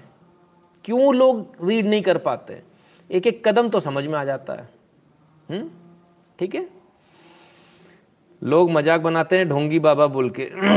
देखिए साहब, जिनको मज़ाक बनाना बनाते रहे, आप भी कई बार मन्नत मांगते होंगे, ऐसा होगा तब मैं ऐसा करूँगा। मैं आपको बहुत पहले की बात बताता हूँ। आज से तीन तीन या चार साल पहले की। एक सज्जन थे फेसबुक के ऊपर बड़े, बिल्कुल लड़ पड़े। कि मोदी जी अयोध्या गए, लेकिन रामलला के दर्शन नहीं किए। बगल से ही हुआ है और गए नहीं। तो मैंने कहा, वो जिस दिन जाएँगे, उस दिन राम मंदिर बन रहा होगा, तब जाएँगे। तो बोले, आपसे उन्होंने ऐसा कहा? मैंने कहा, नहीं, ऐसा कहा नहीं। ऐसा कईयों बार होता, हम भी ऐसा सोचते हैं कि ये काम हो जाएगा, तब हम करेंगे। तो मन के अंदर एक भावना होती है। उस भावना को हम लेकर चलते हैं। और वो भावना समझना बड़ा आसान होता है। क्यों नहीं लोगों को समझ में आया? मुझे समझ में नहीं आया। ठीक है ना? तो एकदम क्लैरिटी के साथ, उस समय भी हुआ, इस समय भी हो रहा और आगे भी होगा। ठीक है? चलिए, अब देखें इन्वेस्टमेंट कितने कितने का वापस आ जाते हैं उसी पॉइंट पर। हाँ गति शक्ति। एक लाख सात हज़ार crore to be precise Bharat को बदलने के लिए। एक लाख सात हज़ार करोड़ के प्रोसेस जो है, पैसा इसमें लगाया जा रहा दो लाख करोड़ का, दो लाख किलोमीटर का इंटीग्रेटेड नेशनल हाईवे बनेगा। धड़ाधड़ माल बनाया और फटाफट पहुँचना चाहिए। कच्चा माल भी फटाफट आना चाहिए। हम्म? सोलह सौ million metric tons cargo handling railway के द्वारा की जाएगी। ये जो आपको कल ट्रेन दिखाई थी ना एक मैंने? हाँ वो डेडिकेटेड फ्रेट कॉरिडोर वाली। ठीक है ना? गैस पाइपलाइन, पैंतीस हज़ार किलोमीटर। हम्म? और 220 एयरपोर्ट। भाई, आप आओगे जाओगे भी तो सही। बिज़नेस करोगे तो बैलगाड़ी पे थोड़ी चलोगे। तो कैसे जाओगे? हम्म? 107 लाख। अच्छा मैंने शायद गलत पढ़ दिया। नो प्रॉब्लम माफ़ी चाहता हूँ 107 लाख है वो। ठीक है? 11 इंडस्ट्रियल कॉरिडोर बनेंगे। पच्चीस हज़ार एकड़ में। मेक इन इंडिया में। आप सोच ही रहे थे मुझे करना है, कुछ करना है। देखो, इतनी सारी स्कीम ले आउट हो गई। क्या टारगेट है? डिफेंस प्रोडक्शन का। 1.7 लाख करोड़ ये डिफेंस का है। इसके बारे में ज़्यादा बात नहीं करेंगे। आगे बढ़ जाएँगे। 38 इलेक्ट्रॉनिक मैन्युफैक्चरिंग क्लस्टर बन रहे हैं। To turn India into a major electronic exporter अब ज़रा इस इलेक्ट्रॉनिक पे इतना ध्यान क्यों है? इलेक्ट्रॉनिक पे ध्यान बाबूजी इसलिए देना पड़ेगा क्योंकि अभी आपने टेस्ला को बुलाया, इसको बुलाया, उसको बुलाया, तमाम सारे आप बैटरी ऑपरेटेड, आपको गाड़ियाँ चाहिए, सब कुछ चाहिए। अरे दादा तो ये कैसे होगा? ये तो पूरा इलेक्ट्रॉनिक ही है। इसलिए इलेक्ट्रॉनिक पर ज़्यादा ध्यान दिया जा रहा है, इसलिए इलेक्ट्रॉनिक पर बल दिया जा रहा है। भारत आने वाले समय में इलेक्ट्रॉनिक का हब होगा, ग्रीन हाइड्रोजन फ्यूल सेल का। अग्रणी होगा, एक छत्र राज भारत का चल रहा होगा, इसको लिख लीजिएगा। निक्स जी, धन्यवाद। और क्या क्या? और भी देखें। 109 फार्मा क्लस्टर्स। अभी जो आप देख रहे हो ना, आपने दुनिया भर को वैक्सीन बांटी, ये किया, वो किया, आपने वैक्सीन अपने यहाँ ईजाद भी कर ली, ठीक है ना? तो ये जो सारी चीज़ें ये भविष्य में भी इसी प्रकार से बनी रहे। आप भविष्य में भी सिर उठा के चल सको और भविष्य में भी आपका ये रहे कि आपका दबदबा रहे। उसका तरीका है ये, उसको आगे बढ़ाने का ये तरीका है। अब क्या? इससे होगा क्या? ये बेसिकली एक स्टेप आगे है, आत्मनिर्भर भारत का जो मिशन है, उसके प्रति एक नहीं, ये पूरे सौ स्टेप आगे है। 107 लाख करोड़ का जो प्रोजेक्ट है, ये 107 स्टेप लिए 107 कदम आगे है। जो हम सोच रहे थे, उससे भी कई गुना ज़्यादा आगे है। तो भारत जिस तरीके तरीके से विकास करने वाला है, उसको समझना जितनी जल्दी लोग समझ ले, उतना अच्छा। जो नहीं समझेंगे, उनकी गाड़ी छूट जाएगी। फिर कहेंगे, ट्रेन छूट गई। तब क्या? 1.5 ट्रिलियन नेशनल इंफ्रास्ट्रक्चर पाइपलाइन। ये इंफ्रास्ट्रक्चर के लिए खर्च होने वाला है। हम्म? ठीक है ना? 16 मंत्रालय एक साथ काम करेंगे। ये सबसे ज़रूरी काम है। अभी क्या होता है? अभी मान लीजिए कि कोई क्लियरेंस चाहिए। सबसे ज़्यादा क्लियरेंस में दिक्कत आती है। रेलवे को अपनी लाइन डालनी है, नई रेलवे लाइन डालनी है। फॉरेस्ट से लेना है, फलान से लेना है, ढिकान से लेना है, तमाम सारी राज्य सरकारों से लेना है। सोलह मिनिस्ट्री एक जगह आ गई। एक ही पोर्टल पर आपने अपलोड करना है डॉक्यूमेंट उसको वहाँ से जवाब देना। तो ये जो आपका सालों पड़ी रहती थी ना पेंडिंग कि नहीं, ये तो हम नहीं दे सकते क्लियरेंस इसका नहीं दे सकते। वो सारा लफड़ा ख़त्म हो गया। हम्म? जैसे एक बड़ा मज़ेदार किस्सा आपको बताता हूँ। एक सेक्शन है भिंड, ग्वालियर भिंड सेक्शन वहाँ क्या हुआ कि क्लियरेंस पहले मिल गया फॉरेस्ट ने दे दिया वाटरवेज डिपार्टमेंट ने दे दिया, सबने दे दिया अच्छा भला क्लियरेंस हो गया। पुल लगभग बनकर तैयार हो गया। उस पर खाली जो है गर्डर्स रखे जाने थे और लाइन चालू करनी थी। वो गर्डर रखना और लाइन चालू करना लगभग लगभग पाँच साल तक टिक अटका रहा क्यों अटका रहा क्योंकि नीचे घड़ियाल सेंचुरी है। चंबल में घड़ियाल है। तो बोले, घड़ियाल कहीं है ही नहीं। एंडेंजर्ड स्पीसीज है। घड़ियाल सेंचुरी हमारी बर्बाद हो जाएगी। क्यों बर्बाद हो जाएगी? बोले, ट्रेन ऊपर चलेगी, उसका कंपन नीचे आएगा, डर के घड़ियाल इधर उधर हो जाएँगे। सोचिए, आपके देश की विकास को रोकने जिसमें पैसा लग चुका था रेलवे का, पूरा पैसा लग चुका था लगभग लगभग। अब ये सब नाटक नौटंकी सुप्रीम कोर्ट तक चलती रही। बाद में ये डिसीज़न हुआ कि भाई, ट्रे, इसको, पुल को कंप्लीट किया जाए। ट्रेन इस पे से इतनी धीमी स्पीड से निकले कि कंपन नीचे ना पहुँचे। सोचिए। तो यानी कि जिस पुल को बनाया तो गया था कि स्पीड में यहाँ से ट्रेन निकालेगी आज वहाँ ब्रेक लगाकर स्लो स्पीड में गाड़ी निकाली जाती है। हैवी मूवमेंट वहाँ से नहीं किया जाएगा। ये तमाम सारी चीज़ें हैं। ना तो घड़ियाल कहीं भागने वाले हैं। भाई अगर भागेंगे भी तो चार दिन को आदत पड़ जाएगी। कोई कहीं नहीं जाता। हुँ? हम्म? तो ये है। तब क्या? ऐसे प्रोजेक्ट को रोका जाता। तो 16 मिनिस्ट्रीज जो हैं, इनको साथ में बैठा दिया। अब इन 16 मिनिस्ट्री का एक काम तो ये हो गया। दूसरा काम क्या है? दूसरा काम ये, सड़क बनी, फिर खोदने आ गए। नई की नई सड़क खोदने। अब आप परेशान हो, ये क्या बवाल है? चिल्लाते ना अपन। बोले साहब, वो फाइबर केबल डालनी थी। ऑप्टिक फाइबर डालनी है। तो सोलह मिनिस्ट्री जो है, इनसे इसी समय, और ये चीज़ मैं डे वन से बोलता था। डे वन से। जब से मैं कॉलेज में जाता था, मुझे तब से बड़ी, मुझे खींच छूटती थी, बड़ी चिड़ होती थी मुझे इनसे। भाई, आप सड़क बनने से पहले सारे डिपार्टमेंट को लेटर लिख दो, तुमको पाइपलाइन डालनी है, पीने का पानी, ये, वो, फलान टिकान और बाकायदा आप ऑटो लगाकर, उस पर माइक लगाकर उस एरिया में घुमाओ। जिस जिस को पानी के कनेक्शन लेने अभी ले लो। दस दिन का आपको समय दिया जा रहा है, सात दिन का समय दिया जा रहा है, सात दिन बाद आपको अगले पाँच साल तक पानी का कनेक्शन नहीं मिलेगा। आप चाहे सर पटक के मर जाओ। जिसको टेलीफोन का कनेक्शन है, उस समय अंडरग्राउंड केबल हुआ करती थी। अभी ले लो। जिसको जो कनेक्शन लेने अभी ले लो। बाद में नहीं देंगे। रोज रोज का रट्टा नहीं रहेगा। क्योंकि इसमें बार बार परेशानी होती है सबको। तो ये सोलह मिनिस्ट्री एक साथ आ गई। अब जिसको ऑप्टिक फाइबर डालनी है केबल डालनी है, उसको पता है यहाँ सड़क बनने वाली है। केबल डाल दो। जिसको गैस की पाइपलाइन डालनी है गेल अथॉरिटी को gas authority of India limited को मालूम भाई मेरे को यहाँ पाइपलाइन डालनी है। इसके अलावा तमाम और जो बिजली है, पानी है, गैस है, तमाम और जो सड़कों से रिलेटेड काम होते हैं, या किसी और चीज़ से रिलेटेड काम होते हैं, वो सारे स्ट्रीमलाइन हो जाएँगे। अब इसमें एक और चीज़ आती है। भाई हाईवे वाले ने तो हाईवे बना दिया। बन गया हाईवे अब एक छोटा सा पैच छूट जाता है जो हाईवे को कनेक्ट करता है। अक्सर ऐसा होता है। छोटा सा पैच और वो पैच आपको बड़ा परेशान करता है। वो पैच ऐसा उबड़ खाबड़ रहता हमेशा कि आपको उस तक, हाईवे तक पहुँचने में वो आधा घंटा खा जाता है और आपकी गाड़ी में टायर में दो चार कट लगा देता है। हम्म? और सिर्फ़ टायर में दो चार कट नहीं लगा देता है, आपकी गाड़ी का मेंटेनेंस भी बढ़ा देता है। तो वो सिस्टम भी खत्म हो रहा है, क्योंकि उनको पता होगा ये हाईवे इस तारीख तक कंप्लीट होगा, हमें यहाँ सड़क इस तारीख को बना के कंप्लीट करके रखनी है। वो चाहे स्टेट हाईवे हो, चाहे पीडब्ल्यूडी हो, चाहे सीपीडब्ल्यूडी, कोई भी डिपार्टमेंट हो, उसको मालूम है मुझे ये कंप्लीट करके रखना। तो ये एक बहुत बड़ा डिफरेंस आया, है ना? इस जिस हिसाब से मुस्लिम पॉपुलेशन बढ़ रही है, हमारे रिलीजियस प्लेसेस के आसपास भी ये लोग ज़मीन कब्जा कर रहे हैं, मुझे समझ नहीं आता क्या होगा। सिंपी वार्षणी जी, आपका कमेंट बाद में लिया जाएगा ना, अभी बाद में जब इस बात को लेकर आएँगे। ठीक है तो ये एक सोलह मिनिस्ट्रियों का ये फ़र्क पड़ा। कल को ऐसा नहीं कि आपने हाईवे बना दिया, वहाँ से फिर वो मोटी पाइपलाइन जानी, उन्होंने खोद दिया। ऊपर से बिजली के तार जा रहे हैं, उन्हें अंडरग्राउंड करना है। आपको मालूम है कि नहीं मालूम, बिजली के तारों को अब अंडरग्राउंड किया जा रहा है। ऊपर से रिस्क रहती है, टूट गया, तार तो गड़बड़ हो जाएगी। तो अंडरग्राउंड कर रहा है तो अभी पहले ही कर लो। बाद में फिर आप मशीन लगा के करोगे, इससे बेहतर है उसको पहले ही डाउन कर लो और सड़क के नीचे से निकाल लो। तो ये बहुत सारी चीज़ें ठीक है ना? और आगे क्या क्या है? तो ये सारी मिनिस्ट्रीज एक साथ काम करेंगी। ठीक है ना?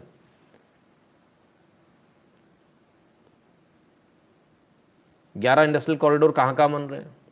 जिसमें डिफेंस कॉरिडोर तमिलनाडु और उत्तर प्रदेश में बन रहा है। ठीक है ना? 225 गीगावाट रिन्यूएबल एनर्जी यानी बिजली जो बनेगी वो किससे? सोलर और पवन चक्की से, है ना? इससे बनेगी। 225 गीगावाट ठीक है ना? अभी 87 गीगावाट है आपका। नेशनल हाईवे दो लाख किलोमीटर होगा। इसके अलावा जो ट्रांसमिशन सर्किट है ट्रांसमिशन नेटवर्क है, वो चार लाख चौवन हज़ार दो सौ सर्किट किलोमीटर हो जाएगा, जो भी ट्रांसमिशन लाइन्स हैं आपकी। इसका फ़र्क आएगा। ठीक है। 220 नए एयरपोर्ट 1600 मिलियन टन्स का जो बता चुका हूँ ये होगा हैंडलिंग 1700 किलोमीटर गैस पाइपलाइन, तमाम सारी चीज़ें हैं जो भारत को बदलेंगी। अब इस सबसे फ़र्क क्या पड़ेगा? सबसे बड़ी बात ये ये इतने सारे आंकड़े तो हमने दे दिए। फ़र्क क्या पड़ेगा? फ़र्क समझ लीजिए। इस फ़र्क को समझना आपके लिए बहुत आवश्यक है। अब होना क्या है? सड़क बन गई, कनेक्टिविटी बन गई सिर्फ़ हाईवे नहीं बना, आपके इंडस्ट्रियल कॉरिडोर तक, अंदर तक, इंडस्ट्रियल जो क्लस्टर है, वहाँ तक की सड़क बनी। रेलवे लाइन भी वहाँ तक आई, अगर आवश्यक है। गैस की पाइपलाइन भी आई। प्रोडक्शन फास्ट हो गया, कच्चा माल फास्ट आ रहा है क्योंकि सड़क अच्छी बन गई।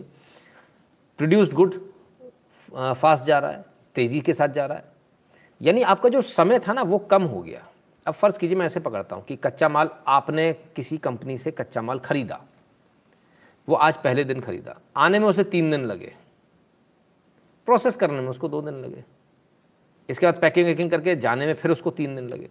तो ये तीन दिन को कट करके एक दिन कर लिया। तो दो दिन इधर बचे दो दिन इधर बचे। ठीक है ना? और ये कंटिन्यूस प्रोसेस है। प्रोसेस तो आपका दो ही दिन का था ना? तो चार दिन आपने बचा लिए।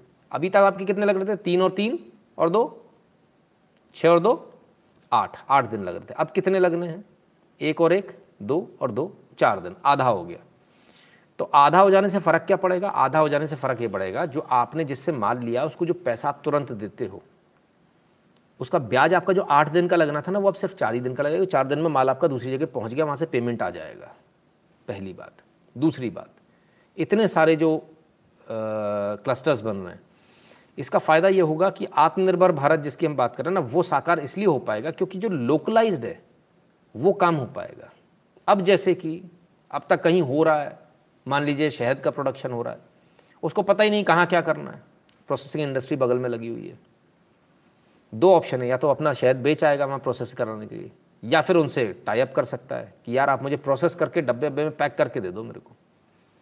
ट्रक लगाया हाईवे बने हुए हैं, सीधे उठाकर एक्सपोर्ट कर दिया, बाहर चला गया, अमेरिका चला गया, यूरोप चला गया, जहाँ उसको शहद बेचना वहाँ बेच लिया उसने। तो ये जो छोटा जो आदमी था ना, जो सोच नहीं पा रहा था बिज़नेस करने की जो छोटे शहरों के जो लोग थे, जो सोच ही नहीं सकते थे कि हम एक्सपोर्ट कर सकते आज उनकी ताकत है कि वो एक्सपोर्ट कर सकते हैं इस स्कीम के आने के बाद। ये आपको समझ में आ रहा है? आप कर सकते हैं। अब तक बहुत बड़े बड़े जो प्रोजेक्ट थे, उन बड़े प्रोजेक्ट की जगह आप छोटे पे भी आ सकते हैं। Modi ji all facility get hair dressing done any time but is trying to give message to the country get out only if necessary बिल्कुल, एकदम सही बात है आपकी। तो ये एकदम क्लियरिटी के साथ आपके दिमाग में समझ में आना चाहिए। अब इससे क्या होगा? छोटे से छोटे उद्यमी को आगे बढ़ाने की बात हो रही है। इससे इकोनॉमी ग्रो करेगी। 9.5 परसेंट का आपका जो टारगेट है 2021 का, उसे आप ले पाओगे, है ना? उसे आप बढ़ा पाओगे। इसी प्रकार इकोनॉमी बढ़ेगी और इसी प्रकार आपका पैसा भी बढ़ेगा। ठीक है ना? तो जो आईएमएफ ने जो भारत के लिए कहा है, भारत की बड़ी प्रॉमिसिंग है तो प्रोमिसिंग इंडस्ट्री तभी हो पाएगी जब आप इसमें सब लोग सहयोग करेंगे सब लोग इसमें आगे तो भाई देखिए अब ये सरकार ने इतनी सारी चीज़ें बना दी हैं अब ये आपको सोचना आपको करना क्या है अगर आप इसमें आगे बढ़ेंगे तो, तो आप पैसे कमा पाएँगे नहीं तो विदेश से आके कंपनियाँ विदेशी लग जाएँगे और कहेंगे मेक इन इंडिया और वो पैसे कमा के ले जाएँगे make in India buy Indians made in India तब ज़्यादा मज़ा आएगा हुँ? हम्म? तो थोड़ा सा इसको सोच लीजिए विचार कर लीजिए क्योंकि काम की चीज़ है और छोटे से छोटे बिज़नेस को फ़ायदा मिलने की चीज़ है। आप सोचिए कोई छोटी सी फाइव करोड़ की सब्सिडी है। हम्म, बिल्कुल। तो ये तमाम सारी चीज़ें हैं। सब्सिडी की स्कीम्स भी आएँगी बहुत कुछ आएँगी। अभी पीछे भी अभी कल ही हमको एक बंदा मिला जिसका कि काफ़ी नुकसान हुआ था। तो मैंने सोचा मैंने कहा हालत ख़राब होगी। अब तक तो घर वर कुर्क हो गया होगा बिक गया होगा। तो मैंने पूछा। मैंने कहा भैया क्या हुआ? लोन वोन पट गए। बोले भैया मोदी तो हमारे लिए भगवान बनकर आया। मैंने कहा है? ऐसा क्या हो गया? लॉकडाउन से पहले उनका कुछ साठ एक लाख रुपए का लोन था। तो उन्होंने लॉकडाउन से पहले प्रपोजल दिया था बैंक को कि मैं साठ लाख तो नहीं भर पा रहा हूँ तो मैं चालीस लाख भर देता हूँ। इस तरह से उनका प्रपोजल चल रहा था। वो प्रपोजल उसमें फाइनल नहीं हो पाया। लॉकडाउन आ गया, पर सेकेंड लॉकडाउन लग गया। इस बीच में जो जो लोन नहीं दे पाए एनपीए जो नहीं दे पाए, उनके लिए सरकार ने स्कीम निकाली। स्कीम निकाली तो उसमें कैलकुलेशन किया किसको कितना लोन वेवर किया जा सकता है। तो उस पूरे वेवर में उनको कुछ शायद बीस, एक लाख रुपए भरने पड़े। सोचिए आप, सिर्फ़ बीस लाख रुपए भरने पड़े और वो उससे छुटकारा मिल गया उनको, जो रोज़ उनके पास फ़ोन आते थे, जो बैंक वाले रोज़ खड़े हो जाते थे, इतना फ़र्क उनको मिल गया। तो जो लोग कहते थे ना बड़े लोगों के लोन माफ़ हो रहे हैं, सिर्फ़ इनके हो रहे हैं। पहली बार मैं ऐसा देख रहा हूँ, पहली बार ऐसा देख रहा हूँ भारत के अंदर। मैं हमेशा एक शिकायत करता था, किसानों के लिए सब है, इनके लिए सब है। लेकिन व्यापारी के लिए कुछ नहीं, व्यापारी फांसी लगा के मर जाए। पहली बार देख रहा हूँ कि व्यापारियों के लिए भी स्कीम आई और बाकायदा मुझे तो पता भी नहीं था ये स्कीम कब आई है। ये मुझे कल मालूम चला। तो ये मालूम चला कि भाई इस तरह से वेवर भी मिला है। तो ये तो बड़ी अच्छी बात है। व्यापारियों को इससे प्रोत्साहन मिलेगा। प्रोत्साहन ईमानदारी से काम करने के लिए है। बेईमानी करने के लिए नहीं। बेईमानों को नहीं मिला है। सरकार को मालूम है कौन ईमानदारी से काम कर रहा है, कौन बेईमानी से काम कर रहा है। तो वो जो लोग ट्राई कर रहे हैं, वो ना करें, है ना? तो ये चीज़ चल रही है। अब क्या? काम करेंगे तो सरकार आपके साथ खड़ी है। जो लोग बेईमानी करना चाह रहे हैं, उनके लिए प्रॉब्लम तो छोटे छोटे जो लोग हैं, जो छोटा छोटा व्यापार करते हैं, जिनकी छोटी छोटी चीज़ें, वो भी अब बाहर एक्सपोर्ट करने का सपना देख सकते हैं, क्योंकि उनके पास अब इंफ्रास्ट्रक्चर है। पहले तो बैलगाड़ी से जाया करते थे, सड़क नहीं होती थी। अब सड़क भी है हाईवे भी है। आपके पास एक्सपोर्ट करने की तमाम सारी एक्सपर्टीज़ भी आपको दी जाएगी। सब कुछ दिया जा रहा है ट्रेनिंग भी दी जा रही है, सब दिया जा रहा है? हम्म? तो ये है। चलिए।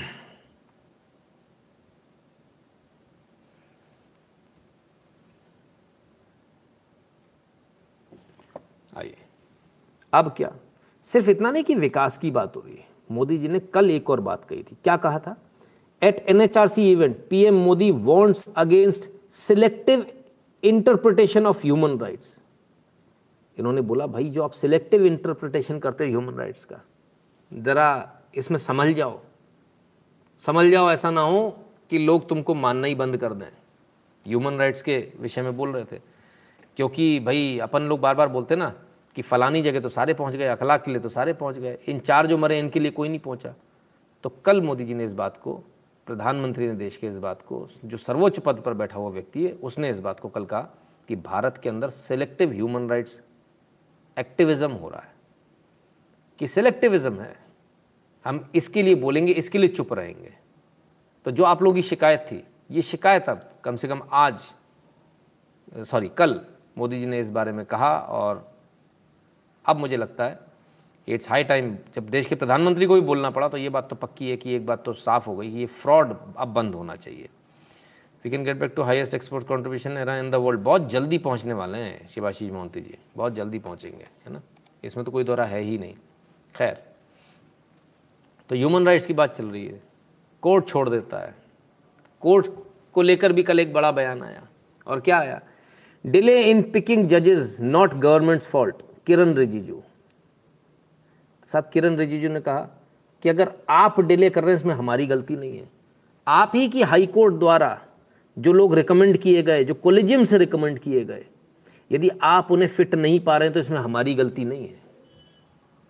आपकी कोलिजियम ने लोगों को चुना आपकी हाई कोर्ट की कोलिजियम ने लोगों को चुना। उस कोलिजियम ने आगे भेजा। हमारा काम होता है कि हम उनकी इंटेलिजेंस रिपोर्ट निकालें। वो हमने रिपोर्ट निकाल कर हमने समय पर आपको दे दी। यदि आप इसके बाद भी अपॉइंट नहीं कर पा रहे हो लोगों को तो ये हमारा दोष नहीं है। इसके लिए आप अपने आप को दोषी बताएँ। हमको दोषी ना बताएँ। New import export policies under way very soon export process will be more smooth जी, हिमांशु सिन्हा जी। बिल्कुल एक्सपोर्ट को बहुत ज़्यादा एक्सपोर्ट पर ध्यान दिया जा रहा है। बहुत ज़्यादा, और बहुत जल्दी जो है एक्सपोर्ट में अचानक से काफ़ी चीज़ें आपको देखने को मिलेंगी। और सब लोग सोचते हैं कि क्या किया जाए, क्या नहीं, छोटी से छोटी चीज़ जा सकती है। सर, आप ट्राई तो कीजिए। हम्म? तो जो ह्यूमन राइट्स के फेक एक्टिविस्ट हैं, उनको डांट पड़ गई मोदी जी से। जो कोर्ट में बैठे हुए जो लोग हैं, जो कहते हैं हमारे को जजेस नहीं मिल रहे, उनको किरण रिजिजू ने स्पष्ट रूप से बता दिया, बोले, भैया, हमारी गलती नहीं, आप जानो, आपका काम जाने आपकी गलती है। ठीक है? क्लियर है?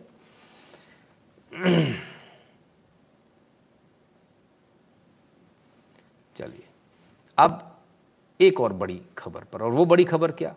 वो बड़ी खबर वीर सावरकर को लेके, बड़ा बवाल कटा आज वीर सावरकर के नाम पर, बड़ा बवाल कटा। क्यों? क्योंकि राजनाथ सिंह जी ने एक बयान दे दिया। क्या बयान दे दिया? पहले इस बयान को देखते हैं फिर इस पर इंटरप्रिटेशन करेंगे, हा? और सावरकर के खिलाफ झूठ फैलाया गया। बार बार यह बात कही गई कि उन्होंने अंग्रेज़ी सरकार के सामने अनेकों मर्सी पिटीशन फ़ाइल की। लेकिन सच्चाई है कि मर्सी पिटीशन उन्होंने अपने को रिहा किए जाने के लिए नहीं फ़ाइल की थी। सामान्यतया जो एक कैदी को पूरा अधिकार होता है कि मर्सी पिटीशन फ़ाइल करना चाहे तो वह कर सकता है। महात्मा गांधी ने उन्हें कहा था कि आप मर्सी मर्सी पिटीशन फ़ाइल करो।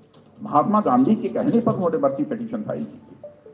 और महात्मा गांधी ने अपनी तरफ़ से यह अपील की थी, उन्होंने कहा था, यदि सावरकर जी को रिहा किया जाना चाहिए, जैसे हम शांतिपूर्ण तरीके से आज़ादी हासिल करने के लिए आंदोलन चला रहे हैं, वैसे ही सावरकर जी भी आंदोलन चलाएँगे। यह बात महात्मा गांधी जी ने कही लेकिन उनको बदनाम करने के लिए इस प्रकार की कोशिश की जाती है कि मर्ज़ी पिटीशन फ़ाइल की थी उन्होंने क्षमा याचना मांगी थी अपनी रिहाई की बात कही थी। यह सब सारी बातें बेबुनियाद और गलत है। इनका ये तो देखिए जी अब इस बयान के बाद बवाल कट गया। सबसे पहले दो तीन चीज़ें समझ लें। उन्होंने माफ़ी मांगी थी। माफ़ी का अंग्रेज़ी वर्ड होता है अपोलॉजी ना कि मर्सी ठीक है? मर्सी पिटिशन हर जगह होती है। अगर आप किसी अपराध में तो लास्ट में मर्सी मर्सी पिटिशन सबसे लास्ट में लगती है। सब जगह से आपको हरा दिया जाए, तब मर्सी पिटिशन का एक ऑप्शन होता है आपके पास। फ़र्ज़ कीजिए आपको फांसी की सज़ा हो गई लोअर कोर्ट से। फिर सुप्रीम कोर्ट से हो गई। सॉरी लोअर कोर्ट से हुई, फिर हाई कोर्ट से हो गई। हाई कोर्ट के बाद सुप्रीम कोर्ट से हो गई। हम्म? ये तमाम सारी आपको सज़ा होती चली गई। अब सुप्रीम कोर्ट से आपको हो गई आप रिव्यू में गए, उसके बाद भी हो गई सब कुछ हो गया। कोई ऑप्शन नहीं बचा, तब क्या करेंगे? तब आपके पास एक ऑप्शन होता है। राष्ट्रपति के पास एक पावर होती है, आपको माफ़ करने की। तब वो होती है मर्सी पिटिशन इसका मतलब ये नहीं होता कि आप माफ़ी मांग रहे हो।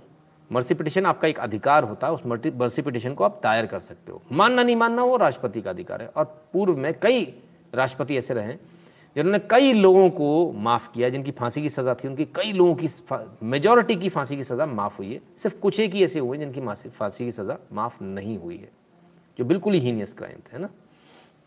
वायल पटेल जी कहते हैं, वीर सावरकर जी को शत शत नमन। जी, बिल्कुल। तो आप ये समझिए, पहले तो मर्सी पिटिशन ज़रा समझ लीजिए। मर्सी पिटिशन क्या है? है ना? और एपोलॉजी क्या है? ठीक है? दोनों में बहुत फ़र्क है। क्लियर ये मर्सी पिटिशन सिर्फ़ यहाँ नहीं होती। मर्सी पिटिशन आप जो है, जब आपको नौकरी में भी अगर आपको कोई सज़ा हो जाती है तो उसके लिए भी आप फ़ाइल करते हो मर्सी पिटिशन वहाँ पर भी जाती है। सर्विस कोड ऑफ़ कंडक्ट में भी मर्सी पिटिशन का प्रोविज़न है क्लॉज है। तो क्या मर्सी पिटिशन की जो बात हो रही है, क्या ये वाकई में सही है कि महात्मा गांधी ने कहा था उनसे? किताब किसी ने लिखी है, संपत जी ने। जरा उनसे सुन लें। क्या है सच? In 1920, just after the First World War, uh, when there was a royal proclamation uh, from uh, Emperor George V, most of the political prisoners in India were released, but only the Savarkar brothers, who were considered as uh, dangerous category criminals, they were not released. And that's when Savarkar's younger brother, Narayan Rao, goes to Gandhiji in 1920 and requests him to intervene on his elder brother's behalf. Uh, and Gandhiji, in a letter on 25th of January 1920, writes to him saying, uh, you know, ask your elder brothers, both of them, to file petitions in front of the British, and I will also put in a word and try to do uh, what I can to help. And six months later, actually in May, on 26th of May 1920, in Young India, Gandhiji writes an article titled Savarkar Brothers, building a case for their release from jail, uh, you know, claiming that they were uh, brave young men who were patriotic, who were misguided, but now they would like to join the Congress stream of constitutional reforms after the Montagu-Chelmsford reforms came into place. So, of course, prior to that, Savarkar had filed several petitions, right from 1911 onwards. But the 1920 petition uh, was something that, on Gandhiji's advice, to Savarkar's younger brother, uh, this petition was filed, and Gandhi himself filed a petition on their behalf and wrote an article to make up a case uh, for them. So I really don't understand what. तो साहब एक बात तो clear है ये भी यही कह रहे हैं कि गांधी जी के कहने पर मर्सी पिटिशन फ़ाइल की थी गांधी जी ने अब गांधी जी के कहने पे क्यों कही थी आप एक चीज़ भूल गए। गांधी जी एक लॉयर थे और उन्होंने एक लॉयर की एडवाइस दी थी। एक वकील की हैसियत से उन्होंने ये एडवाइस दी थी कि भाई, आप जो है मर्सी पिटिशन फ़ाइल करो। ये आपका अधिकार है। अब ऐसी पिटिशन क्यों फ़ाइल करो? क्योंकि आप उसके बाद निकल ही नहीं सकते थे। आपको सुप्रीम कोर्ट ने सजा दे दी। सबसे हाईएस्ट कोर्ट ने सजा दे दी। अब आप करोगे क्या? आपके पास मर्सी पिटिशन का ही एकमात्र चारा बचा है। तो यंग इंडिया में उन्होंने लिखा था, इनका ऐसा कहना, यंग इंडिया में उन्होंने लिखा था कि भाई ये पेट्रियोटिक है ऐसा वैसा है, इनको छोड़ा जाना चाहिए। क्या सच में ऐसा लिखा था? आइए आर्काइव में से कुछ निकाल कर लाए हम। Young India. ठीक है? एटीनथ मे एटीनथ 1921 आशा करता हूँ आपको दिख रहा होगा। और यहाँ आइए नीचे। यहाँ लिखते हैं I would be delighted to I know that he was unjust deported, the Savarkar brothers, the Savarkar brothers' talent should be utilized for public welfare, as it is India is in danger of losing her two faithful sons, unless she wakes up in time. One of the brother I know well. I had the pleasure of meeting him in London. He is brave. He is clever. He is a patriot. He was frankly a revolutionary. The evil in this hideous form of the person personate system of government, personal system of government, he saw much earlier that I than I did. He is the Andaman, he is in Andamans for life, for his having loved India too well, under a just government that he would be occupying a high office. I therefore feel for him and his brother had it not been for non-cooperation.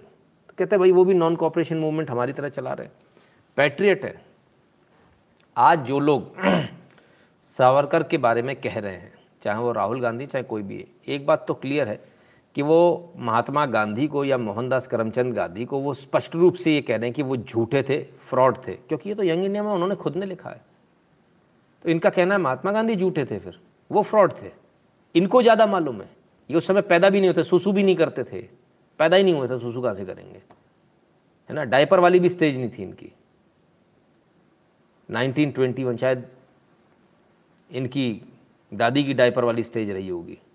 No buddy nose ठीक है ना? तो ज़रा इसको समझिए आप। इतनी पुरानी बात।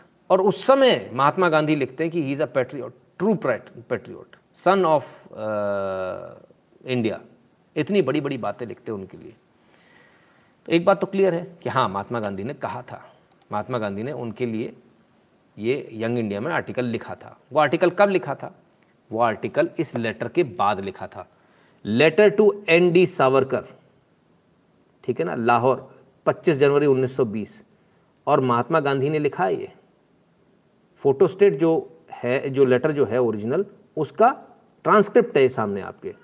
Dear doctor Savarkar I have your letter It is difficult to advise you I suggest, however, your framing in brief petition, setting forth the facts of case, bringing out in clear relief the fact that the offence committed by your brother was purely political. I suggest this is in order that I would be possible to concentrate public attention on the case. Meanwhile, as I have said to you in the earlier letter, I am moving in the matter in my own way.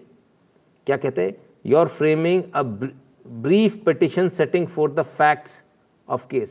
खुद महात्मा गांधी जी ने ये petition लिखवाई थी, ये petition file करवाई थी। खुद महात्मा गांधी ने।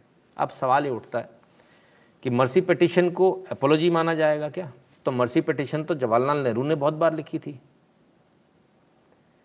अगर बात इसकी ही होगी तो लेटर तो वो भी निकल आएँगे जहाँ पर महात्मा गांधी ने साइन किया और साइन से ऊपर लिखा योर ओबीडियंट सर्वेंट ये लेटर लिखने की एक तरीका होता है। हर किसी को योर्स फेथफुली नहीं कर दिया जाता। अगर आप योर्स फेथफुली अपने बॉस को करेंगे तो वो चिट्ठी आपकी फाड़ कर फेंक देगा, आपको एक पैसे का रिलीफ नहीं देगा। अनटिल अनलेस उसके नीचे आपको ये पता होना चाहिए कब कहाँ क्या लिखना है। योर्स सिंसियरली कब लिखना है? योर्स ओबीडियंटली कब लिखना है? योर्स फेथफुली कब लिखना है हुँ? हम्म? तो ये आपको पता होना चाहिए। कौन से शब्द कहाँ इस्तेमाल करना है? मुझे अफसोस है कि इतनी बड़ी पार्टी का अधपगला बच्चा उसको यही नहीं मालूम है कि कब क्या लिखा जाता है।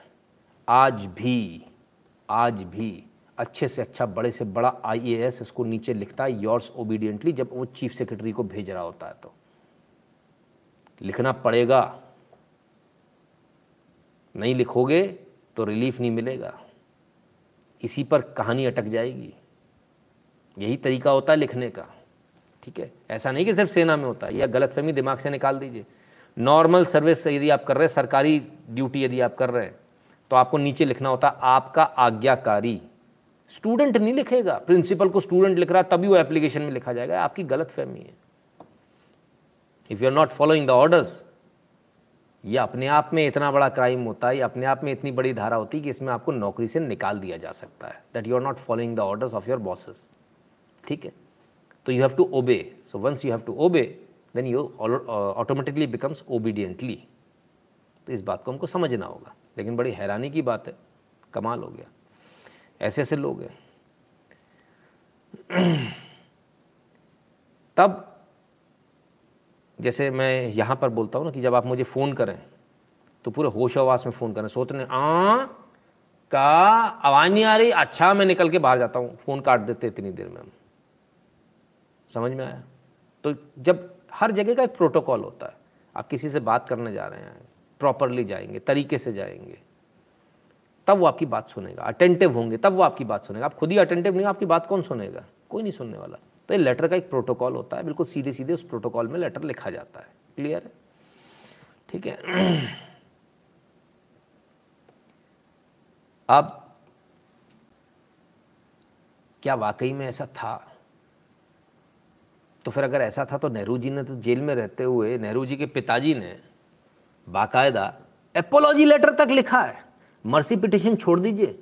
नेहरू जी के पिताजी ने नेहरू जी को जेल से छुड़ाने के लिए, जवाहरलाल नेहरू को जेल से छुड़ाने के लिए बाकायदा नाभा जेल में जब वो बंद थे, तब इन्होंने एपोलॉजी लेटर लिखा था साहब।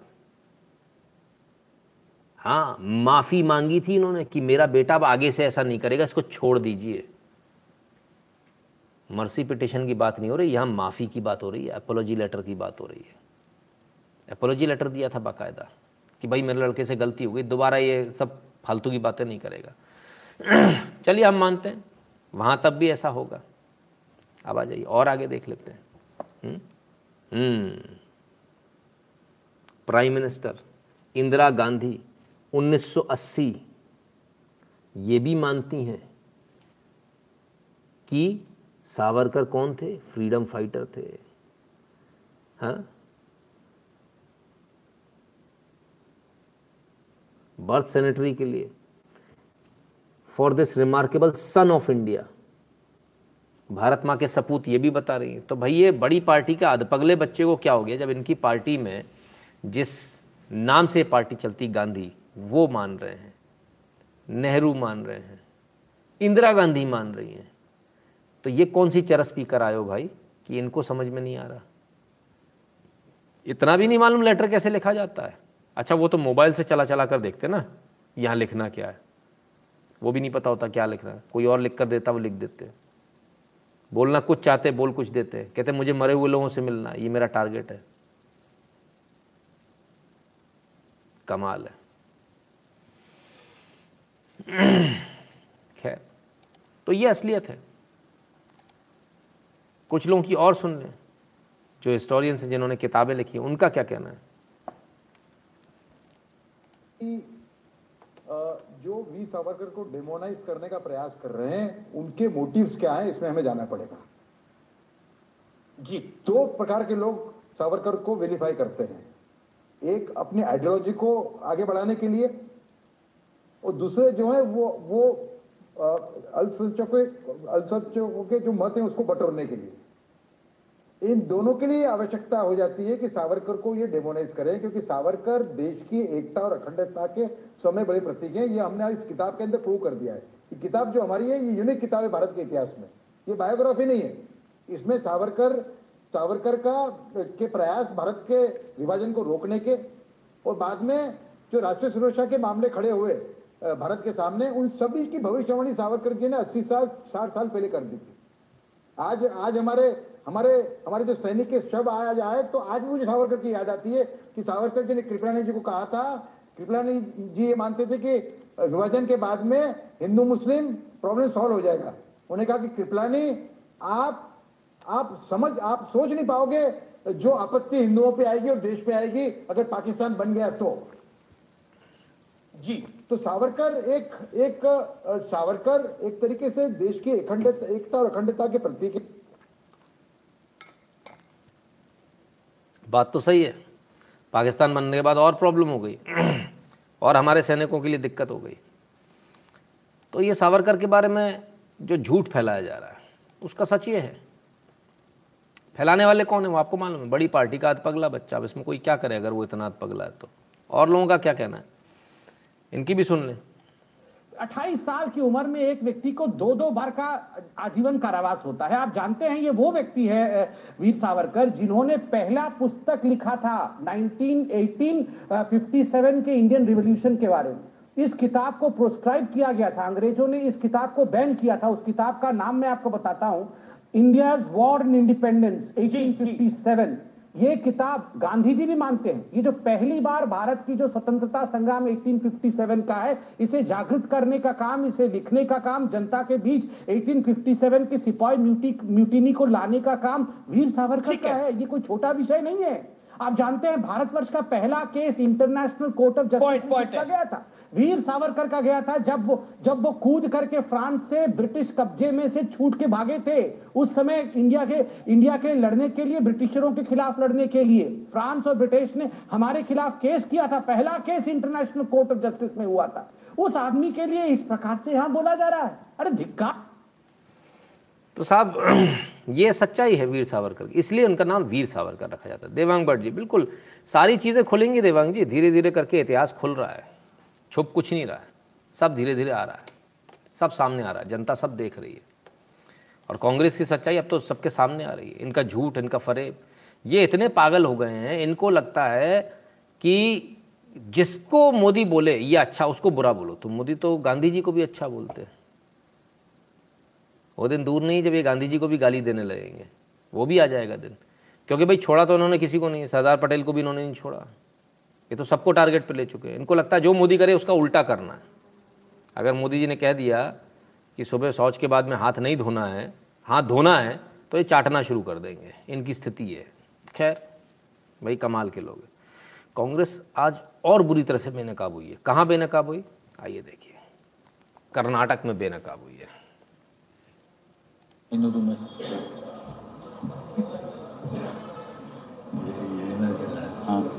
ಅದರಿಂದ ಎಂಟು ಪರ್ಸೆಂಟ್ ಇತ್ತು ಅದಕ್ಕೆ ಒಂದು ಹನ್ನೆರಡು ಪರ್ಸೆಂಟ್ ಮಾಡಿ ಡಿ ಕೆ ಮಾಡಿಸಿ ಅಡ್ಜಸ್ಟ್ಮೆಂಟ್ ಸರ್ ಡಿ ಕೆ ಜಾಸ್ತಿ ಉಪ್ಪಾರು ಉಪ್ಪಾರು ಜಿ ಶಂಕರು ಹನುಮಂತಪ್ಪ ಒಬ್ಬ ಬಳ್ಳಾರಿ ಹನುಮಂತಪ್ಪ ಗೊತ್ತಾದ ಹೊಸಪೇಟೆ ಇವನು ಉಪ್ಪಾರು ಬೆಂಗಳೂರು ಜಿ ಶಂಕರ್ ಉಡುಪಿ ಉಪ್ಪಾರು ಬಜಾಪುರ ಹ್ಮ್, ಬಿಜಾಪುರ ಮತ್ತು ಇಲ್ಲಿ ಮನೆ ಎಸ್ ಎಂ ಕೃಷ್ಣ ಮನೆ ಐತಿ ಅಲ್ಲ ಸರ್ ಇದು ಇದೆಯಲ್ಲ ಹ್ಮ್. ದೊಡ್ಡ ಸ್ಟ್ಯಾಂಡ್ ಕೆರೆಗೆ ತಗೊಂಡ್ರೆ ಇವ್ರದ್ದು ಬರುತ್ತೆ ಬಟ್ ನಿಮ್ಗೆ ಹೇಳಲ್ಲ ಕಣ್ಮುಚ್ಚಿ ಗೊತ್ತಿಲ್ಲ ಸರ್ ಮೂವೊಂದು ಐವತ್ತು ನೂರು ಕೋಟಿ इतने स्मार्ट कांग्रेसी हैं कान में बात कर रहे हैं कान में एकदम श्श, किसी को बताना नहीं माइक चालू करके पूरी बात रिकॉर्ड हो गई कमीशन की बात चल रही साहब दस परसेंट के कमीशन की वाह साहब वाह पूरी पोल खुल गई आज तो कांग्रेस की चौड़े में एकदम चौड़े में और कांग्रेस हाथ आ जाए और नावे का छोड़ दें ऐसा संभव नहीं होता ladies and gentlemen. This is a curious case of justice, Congress style. The head of the Congress unit in Karnataka has yet again landed in a soup. And this time it was of his own people who have indicted DK Shivkumar. A casual gossip session between former Congress media coordinator M.A. Salim and former Congress MP V.S. Ugrappa has revealed that what Times Now has been exposing about DK Shivkumar all the while. The rampant corruption under which Karnataka Congress was linked to DKS was breeding in. And like always, instead of pulling up the man at the center of the controversy, the Congress instead sacked one of these whistleblowers who were only talking about what was going on and show cause the other as they disclosed how commission for irrigation contracts up to 12% were linked to DK Shivkumar. Listen in to what has sparked off the controversy.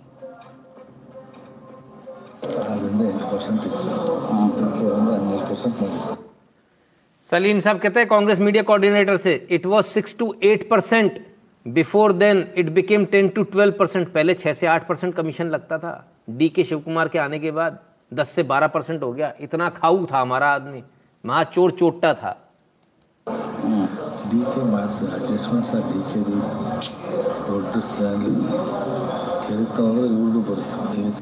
बड़ा scandal है, जितना खोदोगे उतना निकलता जाएगा।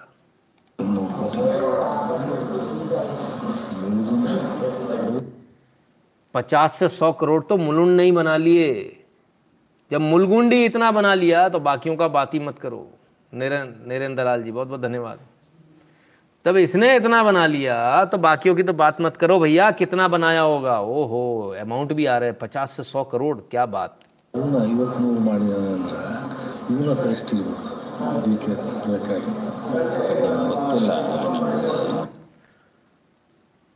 Ugrappa V S Ugrappa former Congress MP उसके बाद कहते हैं you don't know how we all fought hard to make D K president कितनी मेहनत करी थी हम लोग उस- उसको प्रेसिडेंट बनाने में ताकि वो रिश्वत खा सके ನಾವೆಲ್ಲ ಪಟ್ಟಿಡಿದು ಅಧ್ಯಕ್ಷ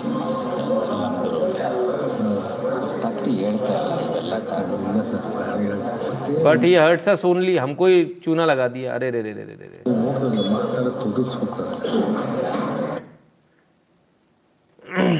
he shudders while talking I don't know if it's low BP और एल्कोहलिक वो झटके खाता बात करते में पता नहीं लो बीपी है या शायद दारू पी के रहता है।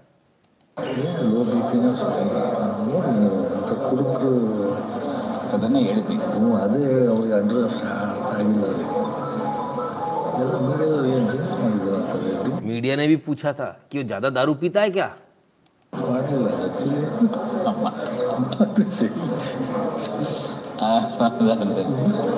ಲೋ ಬಿ ಪಿ ಇಲ್ಲ ಮಾತಾಡೋಕ್ಕೆ ದಾರಿ ಇದೆ ಎಮೋಷನಲಿ ಹೋಗ್ತವೆ ಬಟ್ ಇನ್ನೊಂದು ಬಾಡಿ ಲ್ಯಾಂಗ್ವೇಜು सिद्धरमैया बॉडी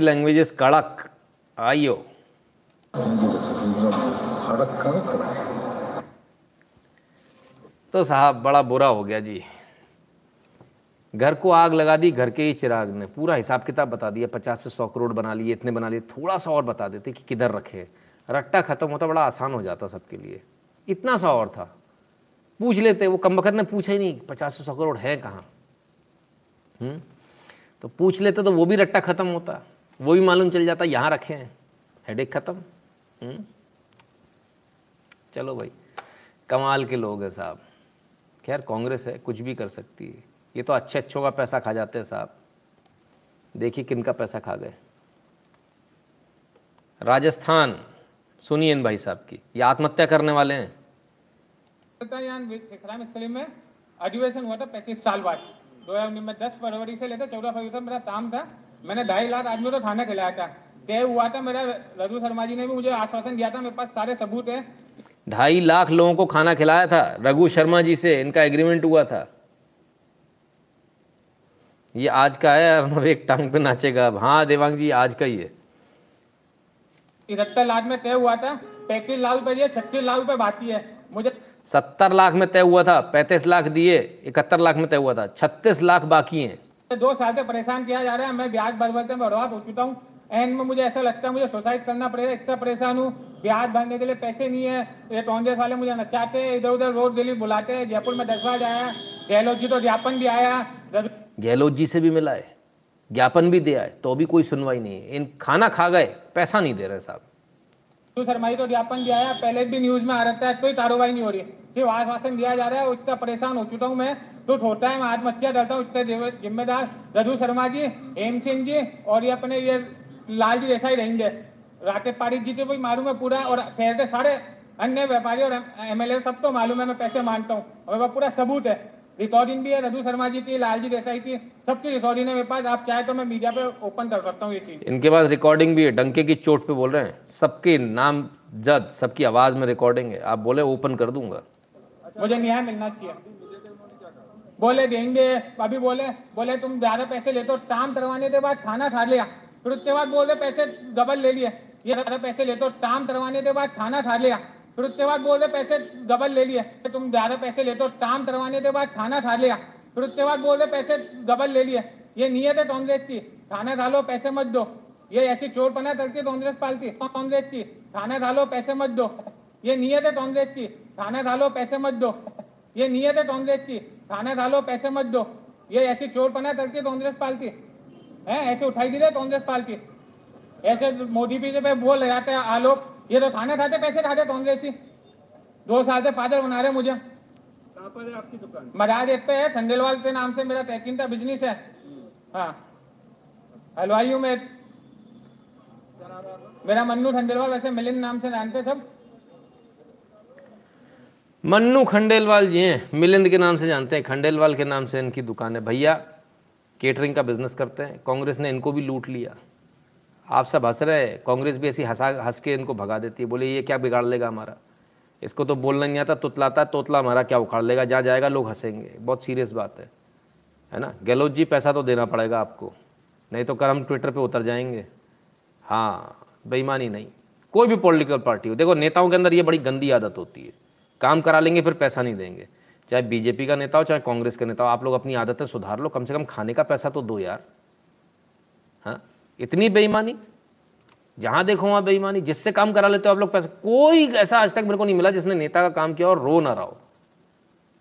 हर बंदे का नेता पैसा खा जाता है। ये किस प्रकार के नेता? ऐसे नेता नहीं चाहिए हमको अब। ये देश बदल गया, अब हमको ऐसे नेता नहीं चाहिए। तो भाई खंडेलवाल जी का पैसा दे देना भैया। हम्म? अब आज जो हो रहा है इसको 2019 के मैनिफेस्टो में लिखा गया था। 100 लाख करोड़ के इन्वेस्टमेंट लाएँगे। तब क्या कहा था?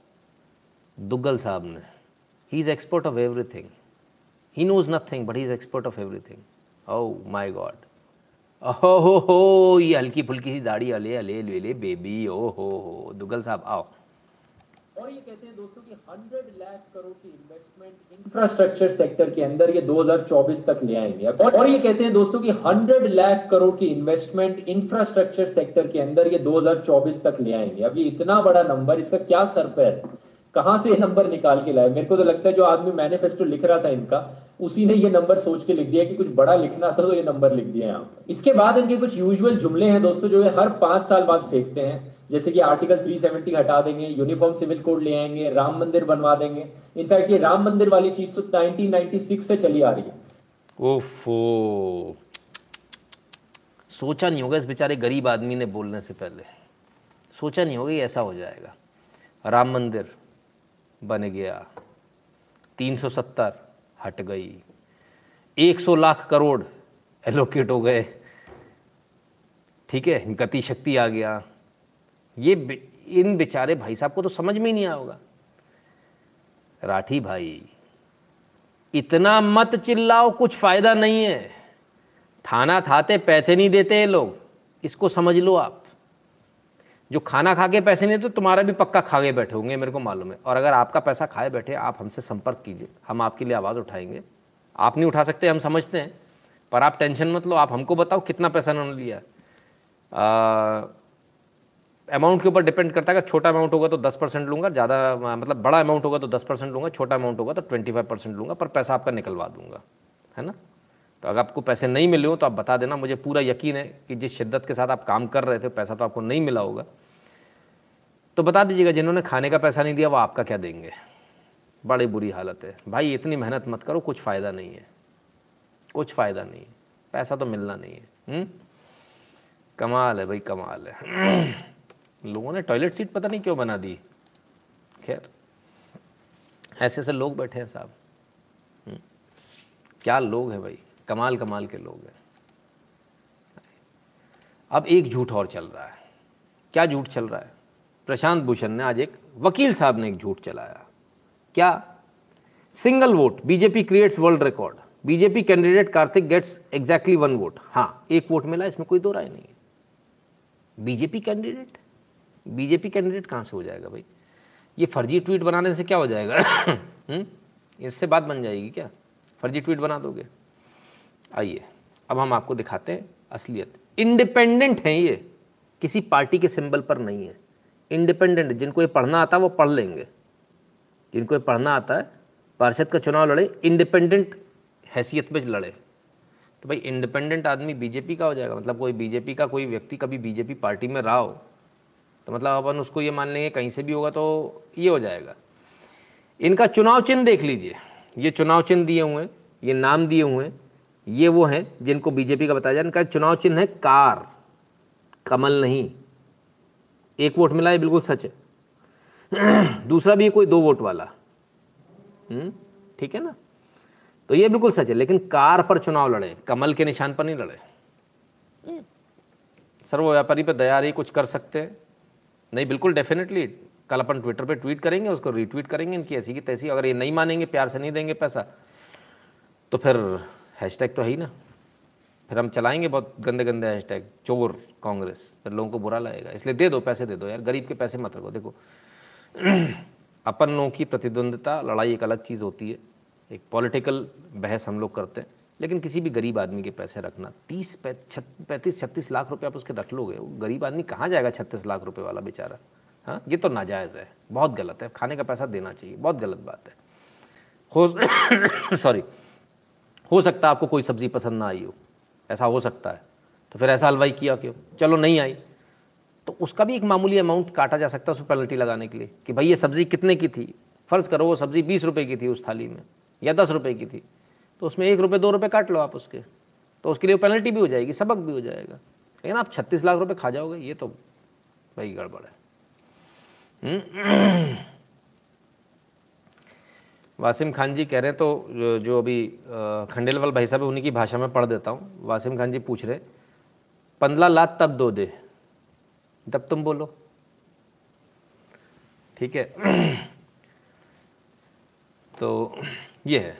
खैर ये सब तो कांग्रेस का काम है। और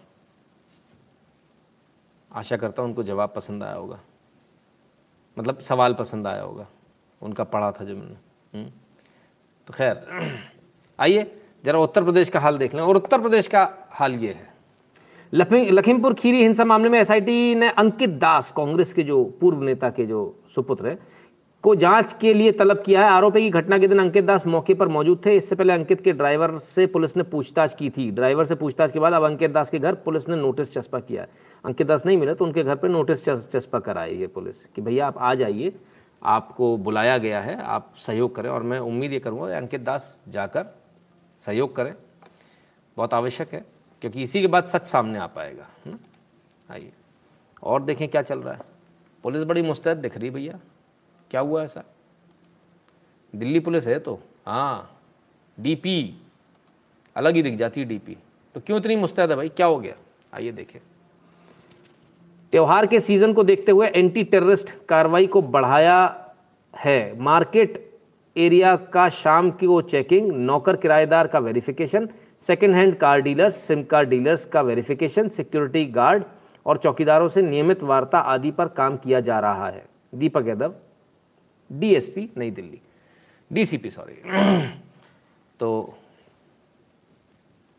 आतंकवादी गतिविधियाँ त्योहारी सीज़न में बढ़ेंगी, ये सरकार को पता है। और लोगों को भी मालूम है पुलिस मुस्तैद है। तो क्या वाकई में बढ़ेंगी या ये खाली पीली परेशान हो रहे हैं? देख लेते हैं भाई, इसको भी देख लेते हैं।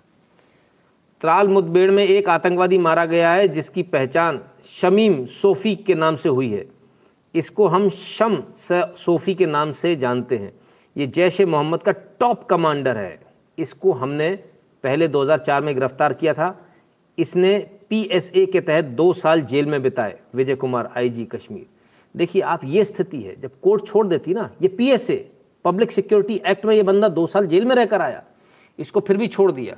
और छोड़ने के बाद नतीजा क्या हुआ कि इसने लोगों को गोलियों से भून दिया। ये आतंकवादी हैं साहब जैश मोहम्मद के आतंकवादी बन गए। उसी समय अगर इसको मार दिया होता तो ज़्यादा अच्छा होता। लीजिए साहब, ये है आपके लिए शाम सोफ़ी।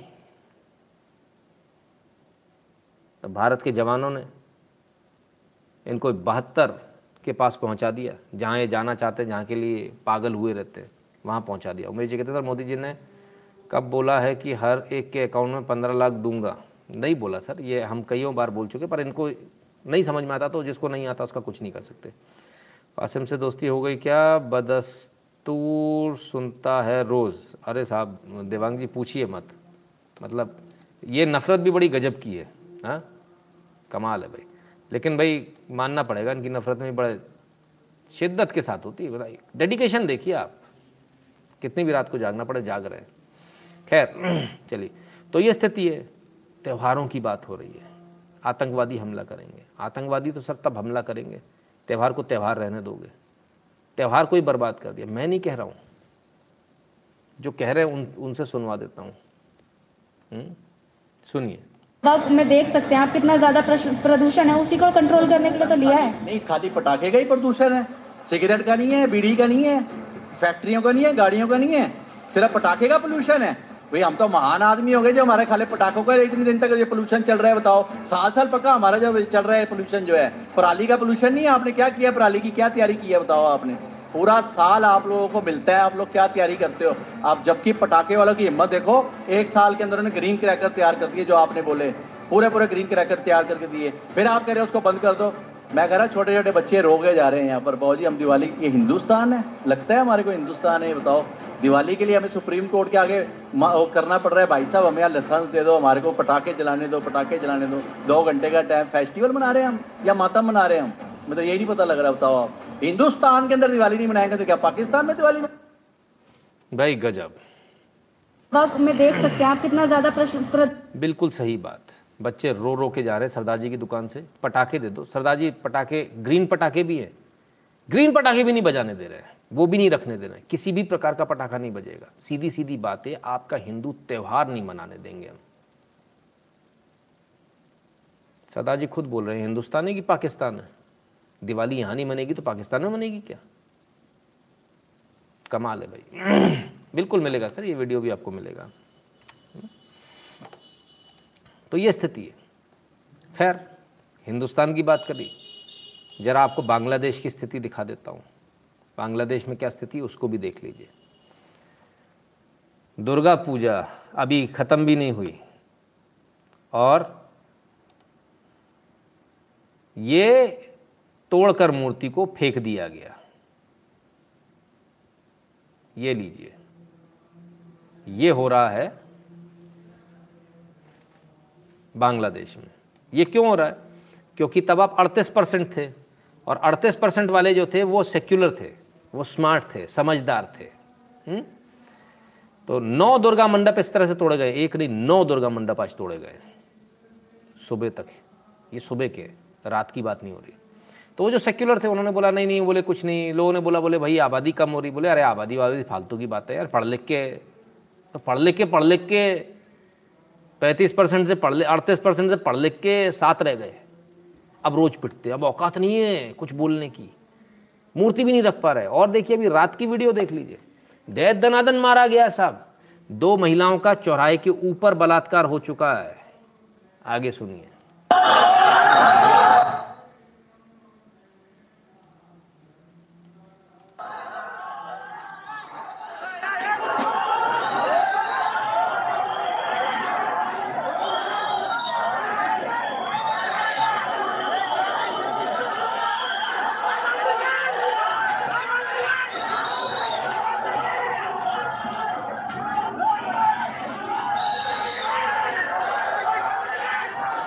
पंडाल है साहब।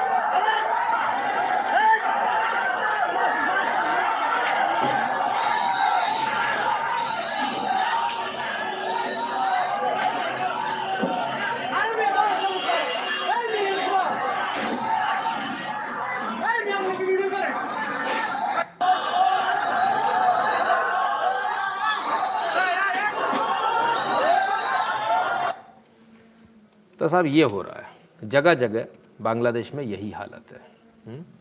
कहीं नफरत कर कर के वासिम से प्यार ना कर बैठे। वासिम से, नहीं, हम तो नफरत करते नहीं तो प्यार की बात ही सवाल ही नहीं उठता ना? तो ये हो रहा है बांग्लादेश में, जहाँ जनसंख्या ज़्यादा। जनसंख्या ज़्यादा होती, तब क्या होता? वो हमने क्लियरली देख लिया। इसको देखिए, कोई छुपी हुई बात नहीं है और इसमें करने में कोई वो नहीं है। तो सिर्फ़ बांग्लादेश में ऐसा हो रहा है, भारत के बाहर की बात है। भारत के अंदर की बात कर लेता हूँ, जहाँ आपकी जनसंख्या कम हो गई है। आइए केरल ले चलता हूँ। केरल देख लीजिए, ये भारत की तस्वीर है।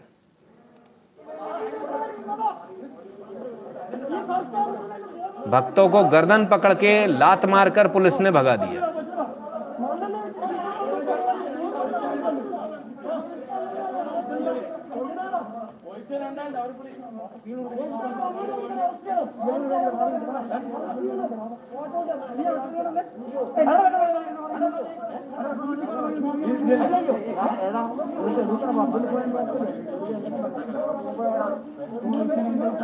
കൊണ്ടുപോയില്ലേ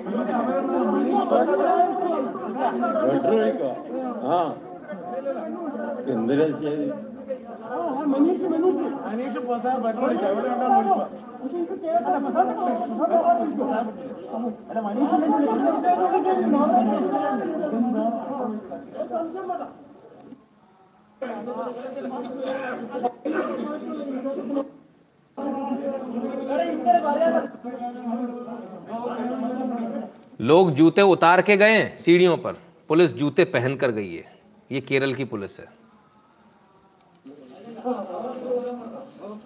मंदिर तक पहुँच गए, मंदिर के गेट तक जूते पहनकर। वाह।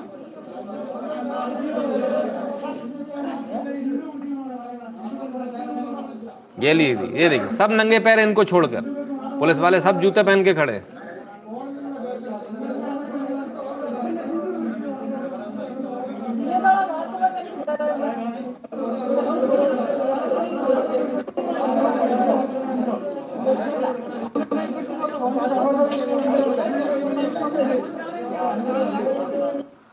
तो साहब, भक्तों को मार पीट के भगा दिया गया। मतनूर शिव मंदिर पर सरकार ने बल प्रयोग किया, अच्छी तरह से बल प्रयोग किया। गिरेबान पकड़ पकड़ के गुंडों की तरह मार, जैसे लाद दे देकर ले जाते, ऐसे। अब ये प्रॉब्लम क्यों? क्योंकि वहाँ पर भी जो हिंदू हैं, बीस परसेंट तो जागृत है, जो जागृत नहीं है वो सेक्युलर है अभी तक अरे, ये सब फालतू की बात है। ऐसा कुछ नहीं होता। एक्चुअली प्रॉब्लम है, जब आपको एहसास होगा कि कुछ होता, तब तक तो खेल ही खत्म हो जाएगा। बांग्लादेश वाला स्टाइल हो जाएगा। सात परसेंट बचोगे। बचोगे ही नहीं। इसलिए पहली चीटी जब काटती है, तब आपकी आँखें खुल जानी चाहिए। वरना मोपला, मुझे क्या? उसी में निपट जाओगे आप। और आप तो बहुत पुराने भुक्त भोगी हो ठीक है ना? और ये वही लोग हैं जो सेक्युलर हैं, जो कन्वर्ट हो जाते हैं। फिर वो हथियार उठाकर आपको मारते हैं। तो जब ये आपकी तरफ़ है ना तभी इनको ठीक कर लो नहीं तो बहुत दिक्कत होगी आपको। आइए। पंजाब में आ जाइए। पंजाब में भी रामलीला को लेकर अब बड़ा बवाल कट कट गया भैया। जो खालिस्तानी आतंकवादी हैं जो किसानों का रूप धरे बैठे हैं वो अब वहाँ बहाने बनाकर किसी प्रकार से रामलीला नहीं होने दे, देना चाहिए पंजाब में रामलीला होगी भी या नहीं बड़ा प्रश्न चिन्ह लग गया। पंजाब की सभी रामलीला समितियों के पदाधिकारी इस समय रूपनगर सिटी थाने में बैठे हैं। रूपनगर जैसे प्रचलित तौर पर रोकड़ नाम से जानते हैं जानते हैं, वहाँ की रामलीला 9 अक्टूबर को संत बाबा सुखबीर जी को मुख्य अतिथि बुलाया गया था। संत बाबा जी का विरोध हुआ, विरोध कर, जब इनका विरोध हुआ कि भाई आप, यहाँ क्यों मुख्य अतिथि आपको किसने बना दिया, बड़े किसी तरह से बन गए होंगे।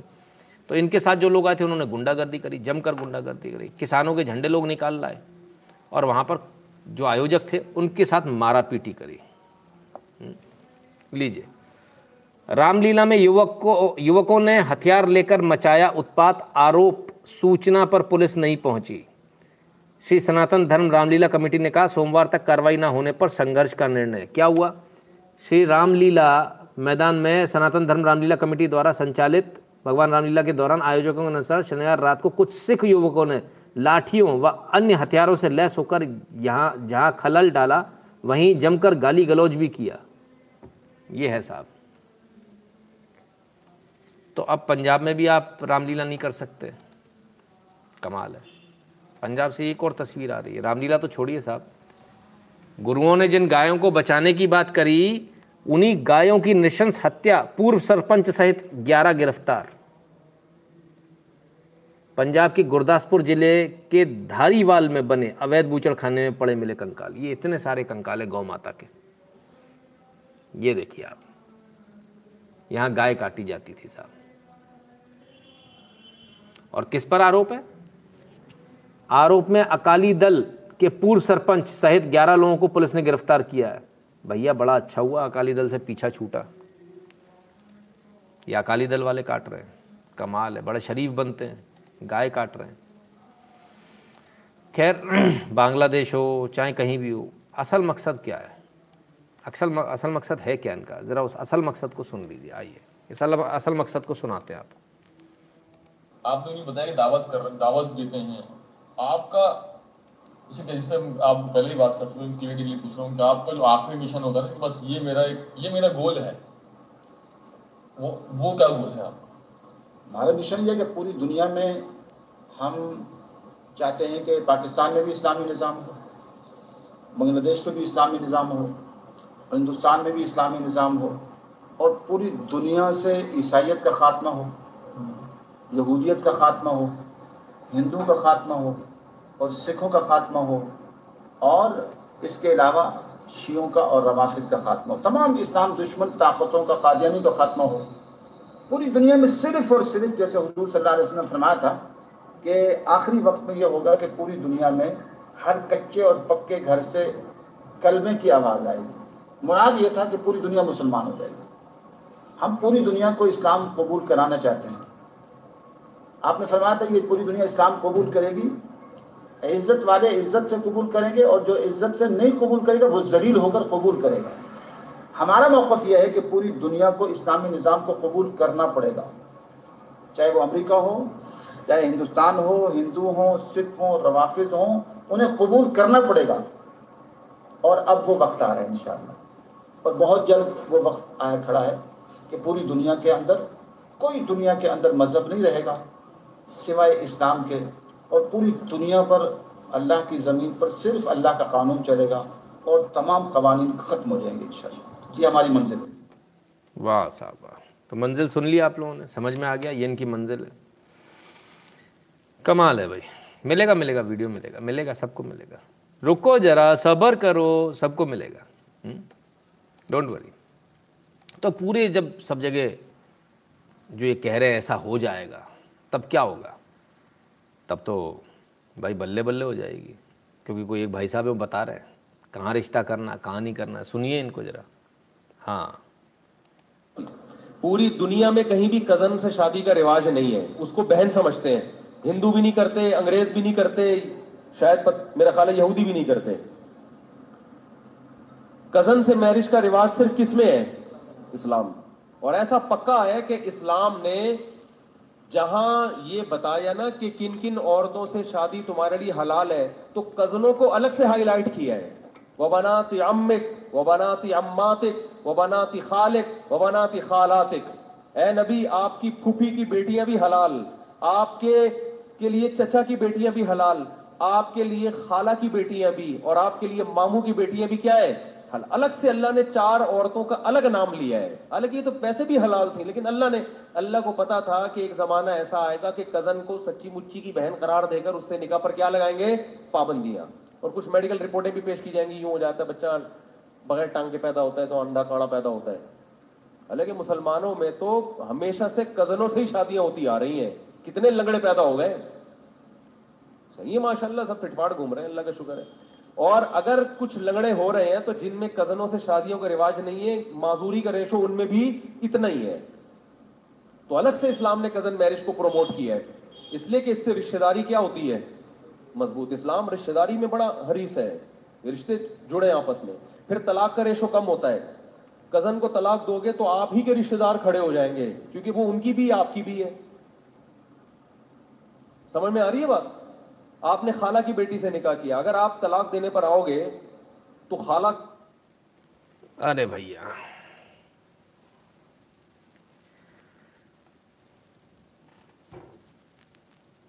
बता दिया उन्होंने क्या करना। सामने है। हम्म, ठीक है भाई।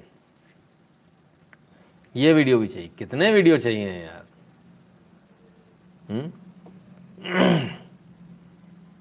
अब भाई, जो भी है, जैसा भी है, हमने बता दिया आपको, आपके सामने सबसे मज़े की बात यह है, यहाँ आकर वासिम जो है, उनको बड़ी चिंता होती है, दलितों की चिंता होती है। आज उसके लिए भी हम एक वीडियो लेकर आए आपके लिए, दलितों की चिंता वाला। और हम नहीं बोलेंगे। डॉक्टर फैयाज़ अहमद मुसलमान बोलेंगे इसको। हम बोलेंगे तो गड़बड़ हो जाएगा। मुसलमान को बोलने देते मुसलमान क्या बोल रहे हैं? सुनाए। और हे ये भी बैठी हैं आज तो कमाल हो गया भाई। चलिए भाई इनकी तो शक्ल ही उतर गई आज। शक्ल के बारह बज गए। क्यों? ऐसा क्या बोल दिया भाई? ज़रा देखें सुन लें इनको। देश में अब जैसे का उनका क्या मतलब है हम उस पर फिर बाद में आएँगे।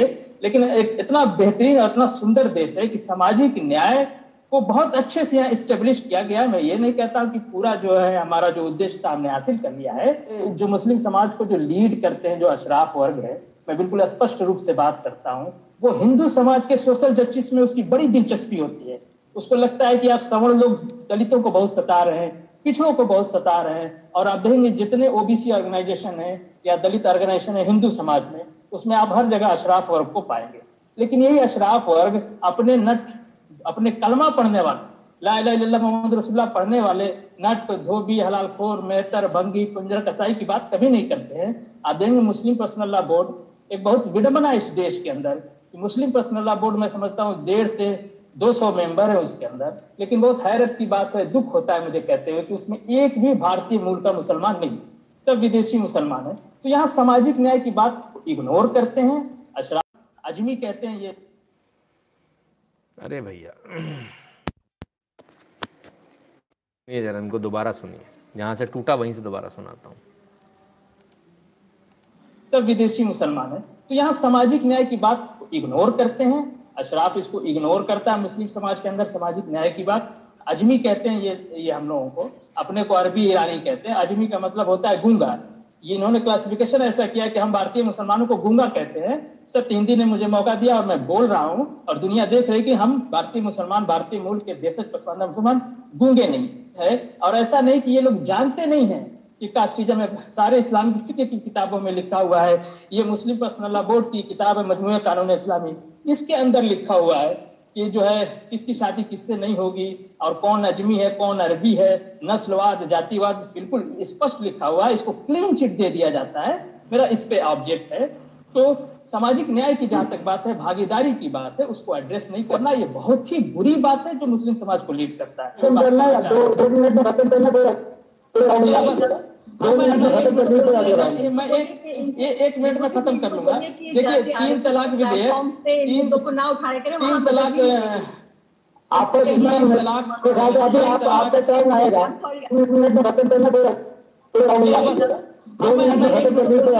में एक एक मिनट में खत्म कर लूँगा। देखिए तीन तलाक विधेयक तीन ना उठाए करें तीन तलाक इन मुद्दों को ना उठाया करें। दर्द हो गया भैया। ओहो हो हो हो। आपको अभी आप आपका टर्न आएगा। जी आपका आपका वक्त आएगा। जोड़ के कहता हूँ कि मुझे अपनी बात पूरी करने के लिए दो मिनट का समय दे दीजिए बाकी मैं आपके हर सवाल का जवाब दे दूँगा लीजिए साहब। चली गई लगता है। तो पोल खोल दी साहब इन्होंने। मोहम्मद फयाज अहमद जी ने। ये वाला वीडियो भी चाहिए होगा ना? हम्म, मिलेगा मिलेगा सब मिलेगा। तो मोहम्मद फयाज जी ने लंका लगा दी तरीके से। खैर कुछ लोग हैं उनको अभी भी नहीं लगता। उनको अभी भी लगता नहीं ऐसा नहीं। मेरा वाला ऐसा नहीं है। हम्म, ओ हो। हो लवजाद धर्म परिवर्तन को तैयार ना हुई तो सिर काट दिया। दो महीने पहले ही किया था प्रेम विवाह। लो जी भैया। 21 सितंबर की रात को झाड़ियों में एक युवती का सिर कटी लाश मिली थी। और 100 मीटर दूर फेंका गया था सिर और धड़। ठीक है ना? और कर लो। मेरा वाला ऐसा नहीं है वो पापा की परी जो है, बड़ी आफत है इन पापा की परियों से। प्रिया सोनी 22 साल की थी। मैं तो बालिग हो गई मैं कुछ भी करूँगी। अरे, क्या हुआ? दो महीने में कांड हो गया। बाईस साल की तो बहुत बड़ी हो गई थी, बहुत इंटेलिजेंट हो गई थी। दो महीने में ही कांड हो गया। दो महीने में सर धड़ से कंकंग की गुगा हो गया। ओ हो हो कंकंग की गुगा। ये कंकंग की गोगा की बड़ी आफत है। खैर।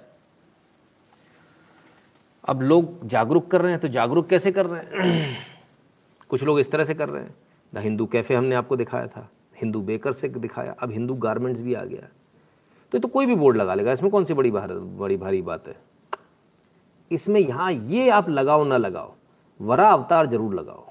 वरा अवतार लगाओ आप हर जगह। आपको कुछ ये सब लिखने की आवश्यकता नहीं है। सिर्फ़ जो आपने लिखा अपना नाम लिखिए। फलाना ट्रेडर्स दिखाना ट्रेडर्स और वरा अवतार। वरा अवतार लगाइए आप हर जगह। सारी समस्याओं का समाधान हो जाएगा आपकी। है ना? तो वरा अवतार को ध्यान रखो भाई। हम्म, ठीक है ना? अब आपके जहाँ आप खरीदारी करते हो सामान खरीदते हो आपके फ़ायदे की बात ज़रा बताऊँ। फ़ायदे की बात ये रही। अमेज़ॉन यहाँ से आप सामान बहुत खरीदते हो ना ज़रा आँखें खोल लीजिए Amazon copied products and rigged search result to promote its own brands report कहाँ किधर ऐसा कर रहे थे कहाँ इन्होंने बेईमानी करी आइए A trove of internal documents from Amazon reveals how the e-commerce giant ran a systematic campaign to create knockoff goods and manipulate such results to boost its own product lines in India. Practice, practices it has denied engaged, engaging इन तो भारत में ये बेईमानी कर रहे थे। अब ये बेईमानी क्या जरा इसको समझिए, मैं आपको बताता हूँ। एक बच्चे का मेरे पास फ़ोन आया, बोले, सर, मैं क्रिकेट की बॉल्स बनाता हूँ और उसका ब्रांड नेम रजिस्टर्ड है लोगो रजिस्टर्ड है।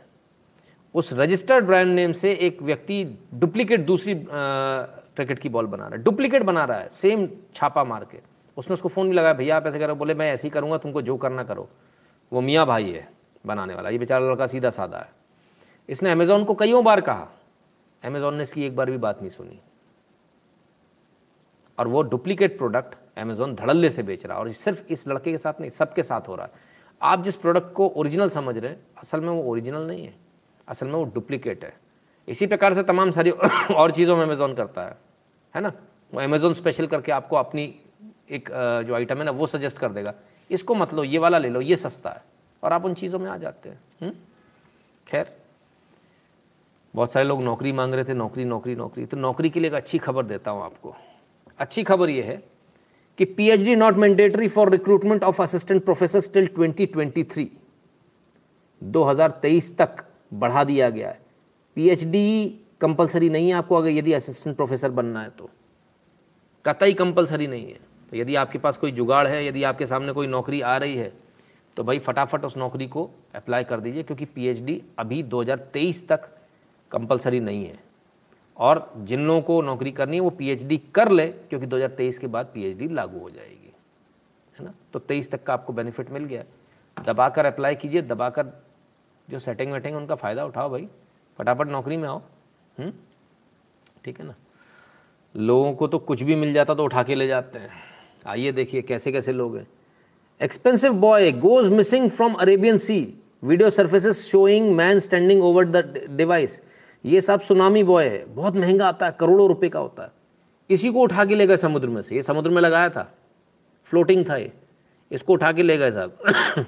इसके बाद में एक वीडियो आया पुलिस इसको ढूंढ रही है। हमारा भारत के अरेबियन सी में इसको लगाया था भारत के तटरक्षक इसको ढूंढ रहे हैं गया कहाँ? फिर मालूम चला भैया एक वीडियो आया कुछ लोग उस पर खड़े दिखाई दिए तो जो लोग खड़े दिखाई दिए वो मलयालम बोलने वाले हैं। तो जो आ, आ, इलाके हैं जो तटवर्ती इलाके हैं, उनको, वहाँ की पुलिस को बोला गया, भैया, आप इसको देखो। कौन है? कहाँ से? इसको पकड़ के लाओ। तो ये तमाम सारी चीज़ें हैं जो हो रहा है। मल्लापुरम के आसपास की बताया जा रहा है, ये वहाँ पकड़ा गया। तो भाई, ये स्थिति है। हो सकता है जानबूझ के हटाया हो। कुछ लोगों का ये भी कहना हमारे पास वहाँ से जो सूचना आ रही है, उन्होंने ये बताया कि उनको ये शक था कि हमारी आवाज़ें रिकॉर्ड करने के लिए, हमारी, हमारे ऊपर जासूसी के लिए लगाया भारत सरकार ने। इसलिए उठा लाया। वो कौन उठा कर लाया, आप समझते ना? हाँ वही। एक ही लोग हैं ऐसे। हम्म? खैर, इतनी सारी आपने तारीफ़ सुनी, किससे रिश्ता हो सकता है किससे नहीं हो सकता तो एक चीज़ और देख लीजिए। अगर आपको गन चाहिए है तो ख़रीदने की ज़रूरत नहीं है। ख़रीदने की ज़रूरत नहीं आपको सिर्फ़ अपनी बेटी देनी है। Poverty leading to child marriages in Afghanistan in exchange for weapons तो भाई वेपन खरीदना है तो बेटी दे दो। और छोटी बेटी की डिमांड बहुत ज़्यादा है। नौ साल छः साल वाली जो है ना, इनकी डिमांड बहुत ज़्यादा है। है ना? उसके बदले में अच्छे वेपन मिलते हैं कि फोर्टी सेवन मिल जाती है, वरना नॉर्मल गन मिलती है। तो ये अफ़गानिस्तान में चल रहा है। कमाल के लोग हैं और कमाल की इनकी सोच है। हैरान हूँ मैं तो ये सब देख कर कि ऐसा भी होता है इस दुनिया में। आपको हमारा एनालिसिस कैसा लगा हमें ज़रूर बताइएगा और eight double seven zero seven two zero one nine six पर गूगल पे पेटीएम फ़ोनपे के माध्यम से सपोर्ट कीजिए कंट्रीब्यूट कीजिए। भीम यूपीआई एड्रेस है N Shukla in at the rate U Paytm पर सपोर्ट करें जो भारत के बाहर है, उनके लिए दो मेथड है Paytm dot com slash Nitin Shukla पर जाकर सपोर्ट कर सकते हैं और PayPal dot M E slash Nitin Shukla G W पर जाकर सपोर्ट कर सकते हैं। टेलीग्राम के चैनल से ज़रूर जुड़ जाएगा लिंक है T dot M E slash N Shukla in अपने ब्राउज़र में लिखिए एंटर मार दीजिए। जो चैनल आए उसको ज्वाइन कर लीजिएगा, अंदर जाकर नोटिफिकेशन ऑन कर लीजिएगा। यदि चैनल ना खुले लिंक ना खुले तो टेलीग्राम को डाउनलोड कर लीजिए at the rate N Shukla search कीजिए। फ़ोटो के साथ बीस हज़ार से ज़्यादा का एक चैनल मिलेगा, उसे ज्वाइन कर लीजिएगा नोटिफिकेशन अंदर ऑन कर लीजिएगा। और सबके बाद, सबसे ज़रूरी बात जो है, वो है गूगल फॉर्म की। जो गूगल फॉर्म आपको दिया हुआ है, हर एक वीडियो के डिस्क्रिप्शन में दिया हुआ है। वहाँ जाइए, उसको कॉपी कीजिए, अपने ब्राउज़र में पेस्ट कर दीजिए और वहाँ से वो गूगल फॉर्म खुल जाएगा। यदि नहीं खुलता तो गूगल फॉर्म को ध्यान से देखिएगा। जो लिंक है उससे यदि एक्स्ट्रा कुछ लिख कर आ रहा तो उसको डिलीट कर दीजिएगा और फिर खोल लीजिएगा, दोबारा से खुल जाएगा। आप सबने अपना कीमती समय दिया, इसके लिए बहुत बहुत धन्यवाद। अपना ख्याल रखिए, स्वस्थ रहिए, मस्त रहिए। आप सबको अष्टमी की बहुत बहुत शुभकामनाएँ, नवमी की बहुत बहुत शुभकामनाएँ। अच्छे से त्यौहार मनाइए और